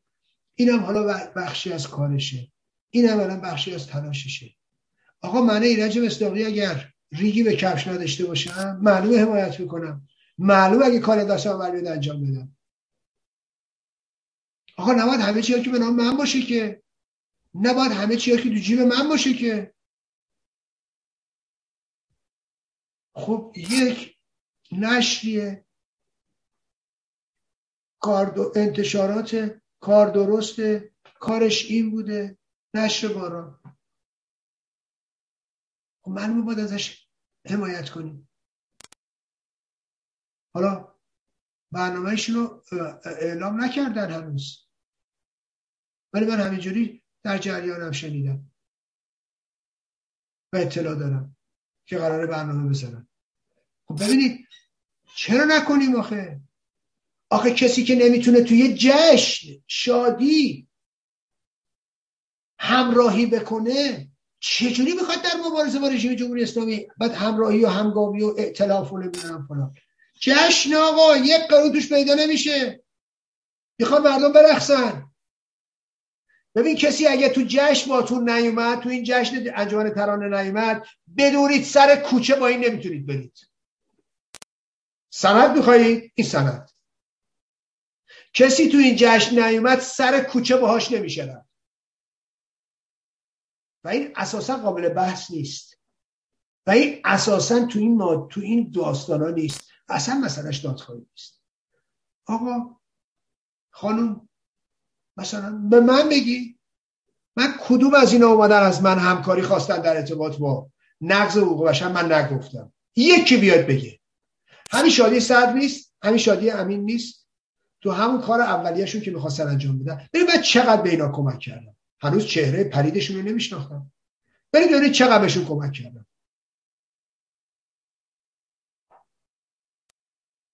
خب؟ مرکز اسناد حقوق بشر خواسته نکردم قاضی جفری رابرسون خواسته نکردم بنیاد برومند خواسته نکردم ایران تریبونال خواسته نکردم کی خواسته فیلم درست کنه؟ علیه رژیم من باشم کاری نکردم. اصلا اومدم اصول دین کسی بپرسم. کدوم کدوم اصول دین پرسیدم؟ کدوم نجس پاکی کردم؟ الا اینکه هر کسی ازم کمک خواسته در طبقه اخلاص گذاشتم. هر کاری از دستم برمیمده انجام بدم. کی اومده از من خواسته من کمکش نکردم؟ بیاد بگه. خب با این روحی است که میگم. گفتم آیا اگر با ایران تریبونال برم این همکاری رو بکنم مثلا نفعش میره تو جیب فلانی خب بره. داره کار می‌کنه وظیفه بهش کمک کنم. چقدر مثلا ایران تریبونال جنگ کردم؟ خودشون فرار می‌کردن جنگشو من می‌کردم. بهرش اینا می‌خواستم ببرن آخر سر می‌خواست بریزه تو جیب خودشا. مثلا برام مهم نبود. تو آقا بریز جیب خودت. فکر کن جیبت سنگین میشه. خب برو بکن. من که انقدر نظر نیستم که. میگم برو بکن آقا ببر. کار بکن بذار بریز جیبت. چه اشکالی داره؟ مگه ما با نظر تنگی به کجا می‌رسیم؟ بذارید آقا یکی کار کنیم. بهره و اسمش هم ببره. هر جام رسیدم جنگشو کردم هر جام رسیدم حملاتشون هم متوجه من می‌کردم. غیر از اینو بگید منم که بیدی نیستم که به این بادا بلرزم که. حالا باز تاکید می‌کنم. این تلاشایی که صورت می‌گیره. آدمایی که واقعا می‌خوان انرژی بذارن و دلشون برای جنبش دادخواهی میسوزه. باید ازشون حمایت کنیم. از نظر من نشر باران و مسعود مافان دلش برای جنبش دادخواهی میسوزه. این نظر منه. و دلش برای این جنبش میتپه. خب؟ باید ازش حمایت کرد. هر جوری می‌تونی حمایت کنی. از انجمن ترانه می‌خواد جشن بذاریم. باید حمایت کنیم. هر جوری می‌تونیم آقا بهت نگفتم بیا پول بده. نگفتم بیا امکان بده. دست دراز نکرد که آقا بیا ما خود سوارت بشیم. هیچی هم نیست. بیا آقا امکانش هم از من. تلاشش هم از من. مخارجش هم از من. بعد بخوای بری بازی در بیاری؟ اونجا دیگه نمیشه.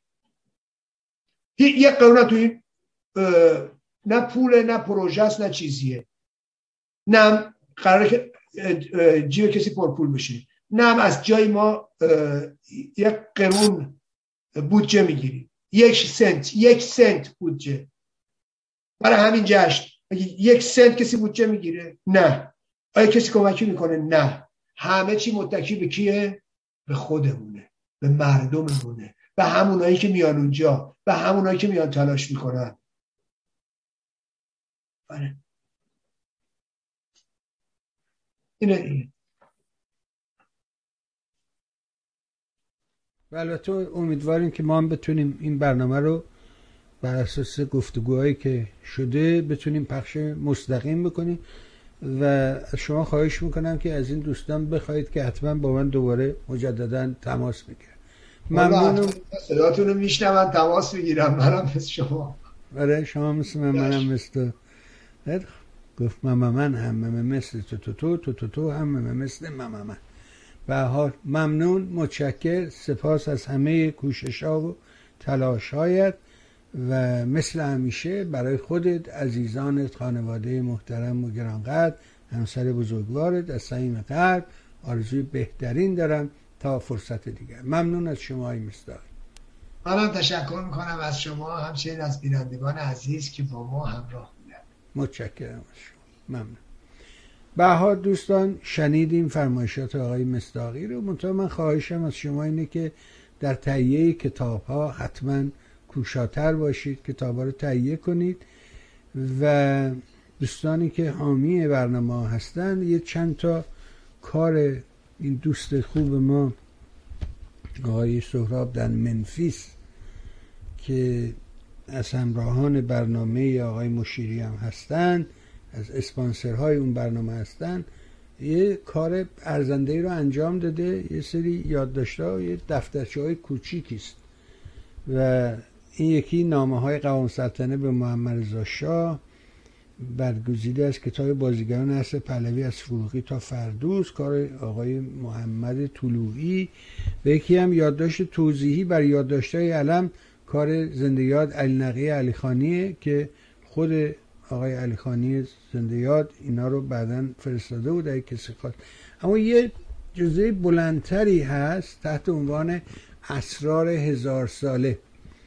اسرار هزار ساله از علی اکبر حکمی زاده این سه تا جزوه در حقیقت همراه هم برای من یه چندتایی رو فرستادن. اگه علاقمند هستید با پرداخت هزینه پستش و یه قدری هم کمک به تلویزیون می‌تونید که آدرستون رو بفرستید. اگر تمایل داشتید براتون بفرستید. با من تماس بگیرید. ولی کتاب های آقای مصداقی رو حتما با خودشون تماس بگیرید و همت کنیم. همت کنیم یه کاری کنیم. حداقل اگر در این دادگاه کم کاری کردیم درست درک نکردیم موضوع رو ولی با خرید کتاب ها می‌تونی شاید بشود جبران کرد. بازم از شما ممنون سپاسگزار.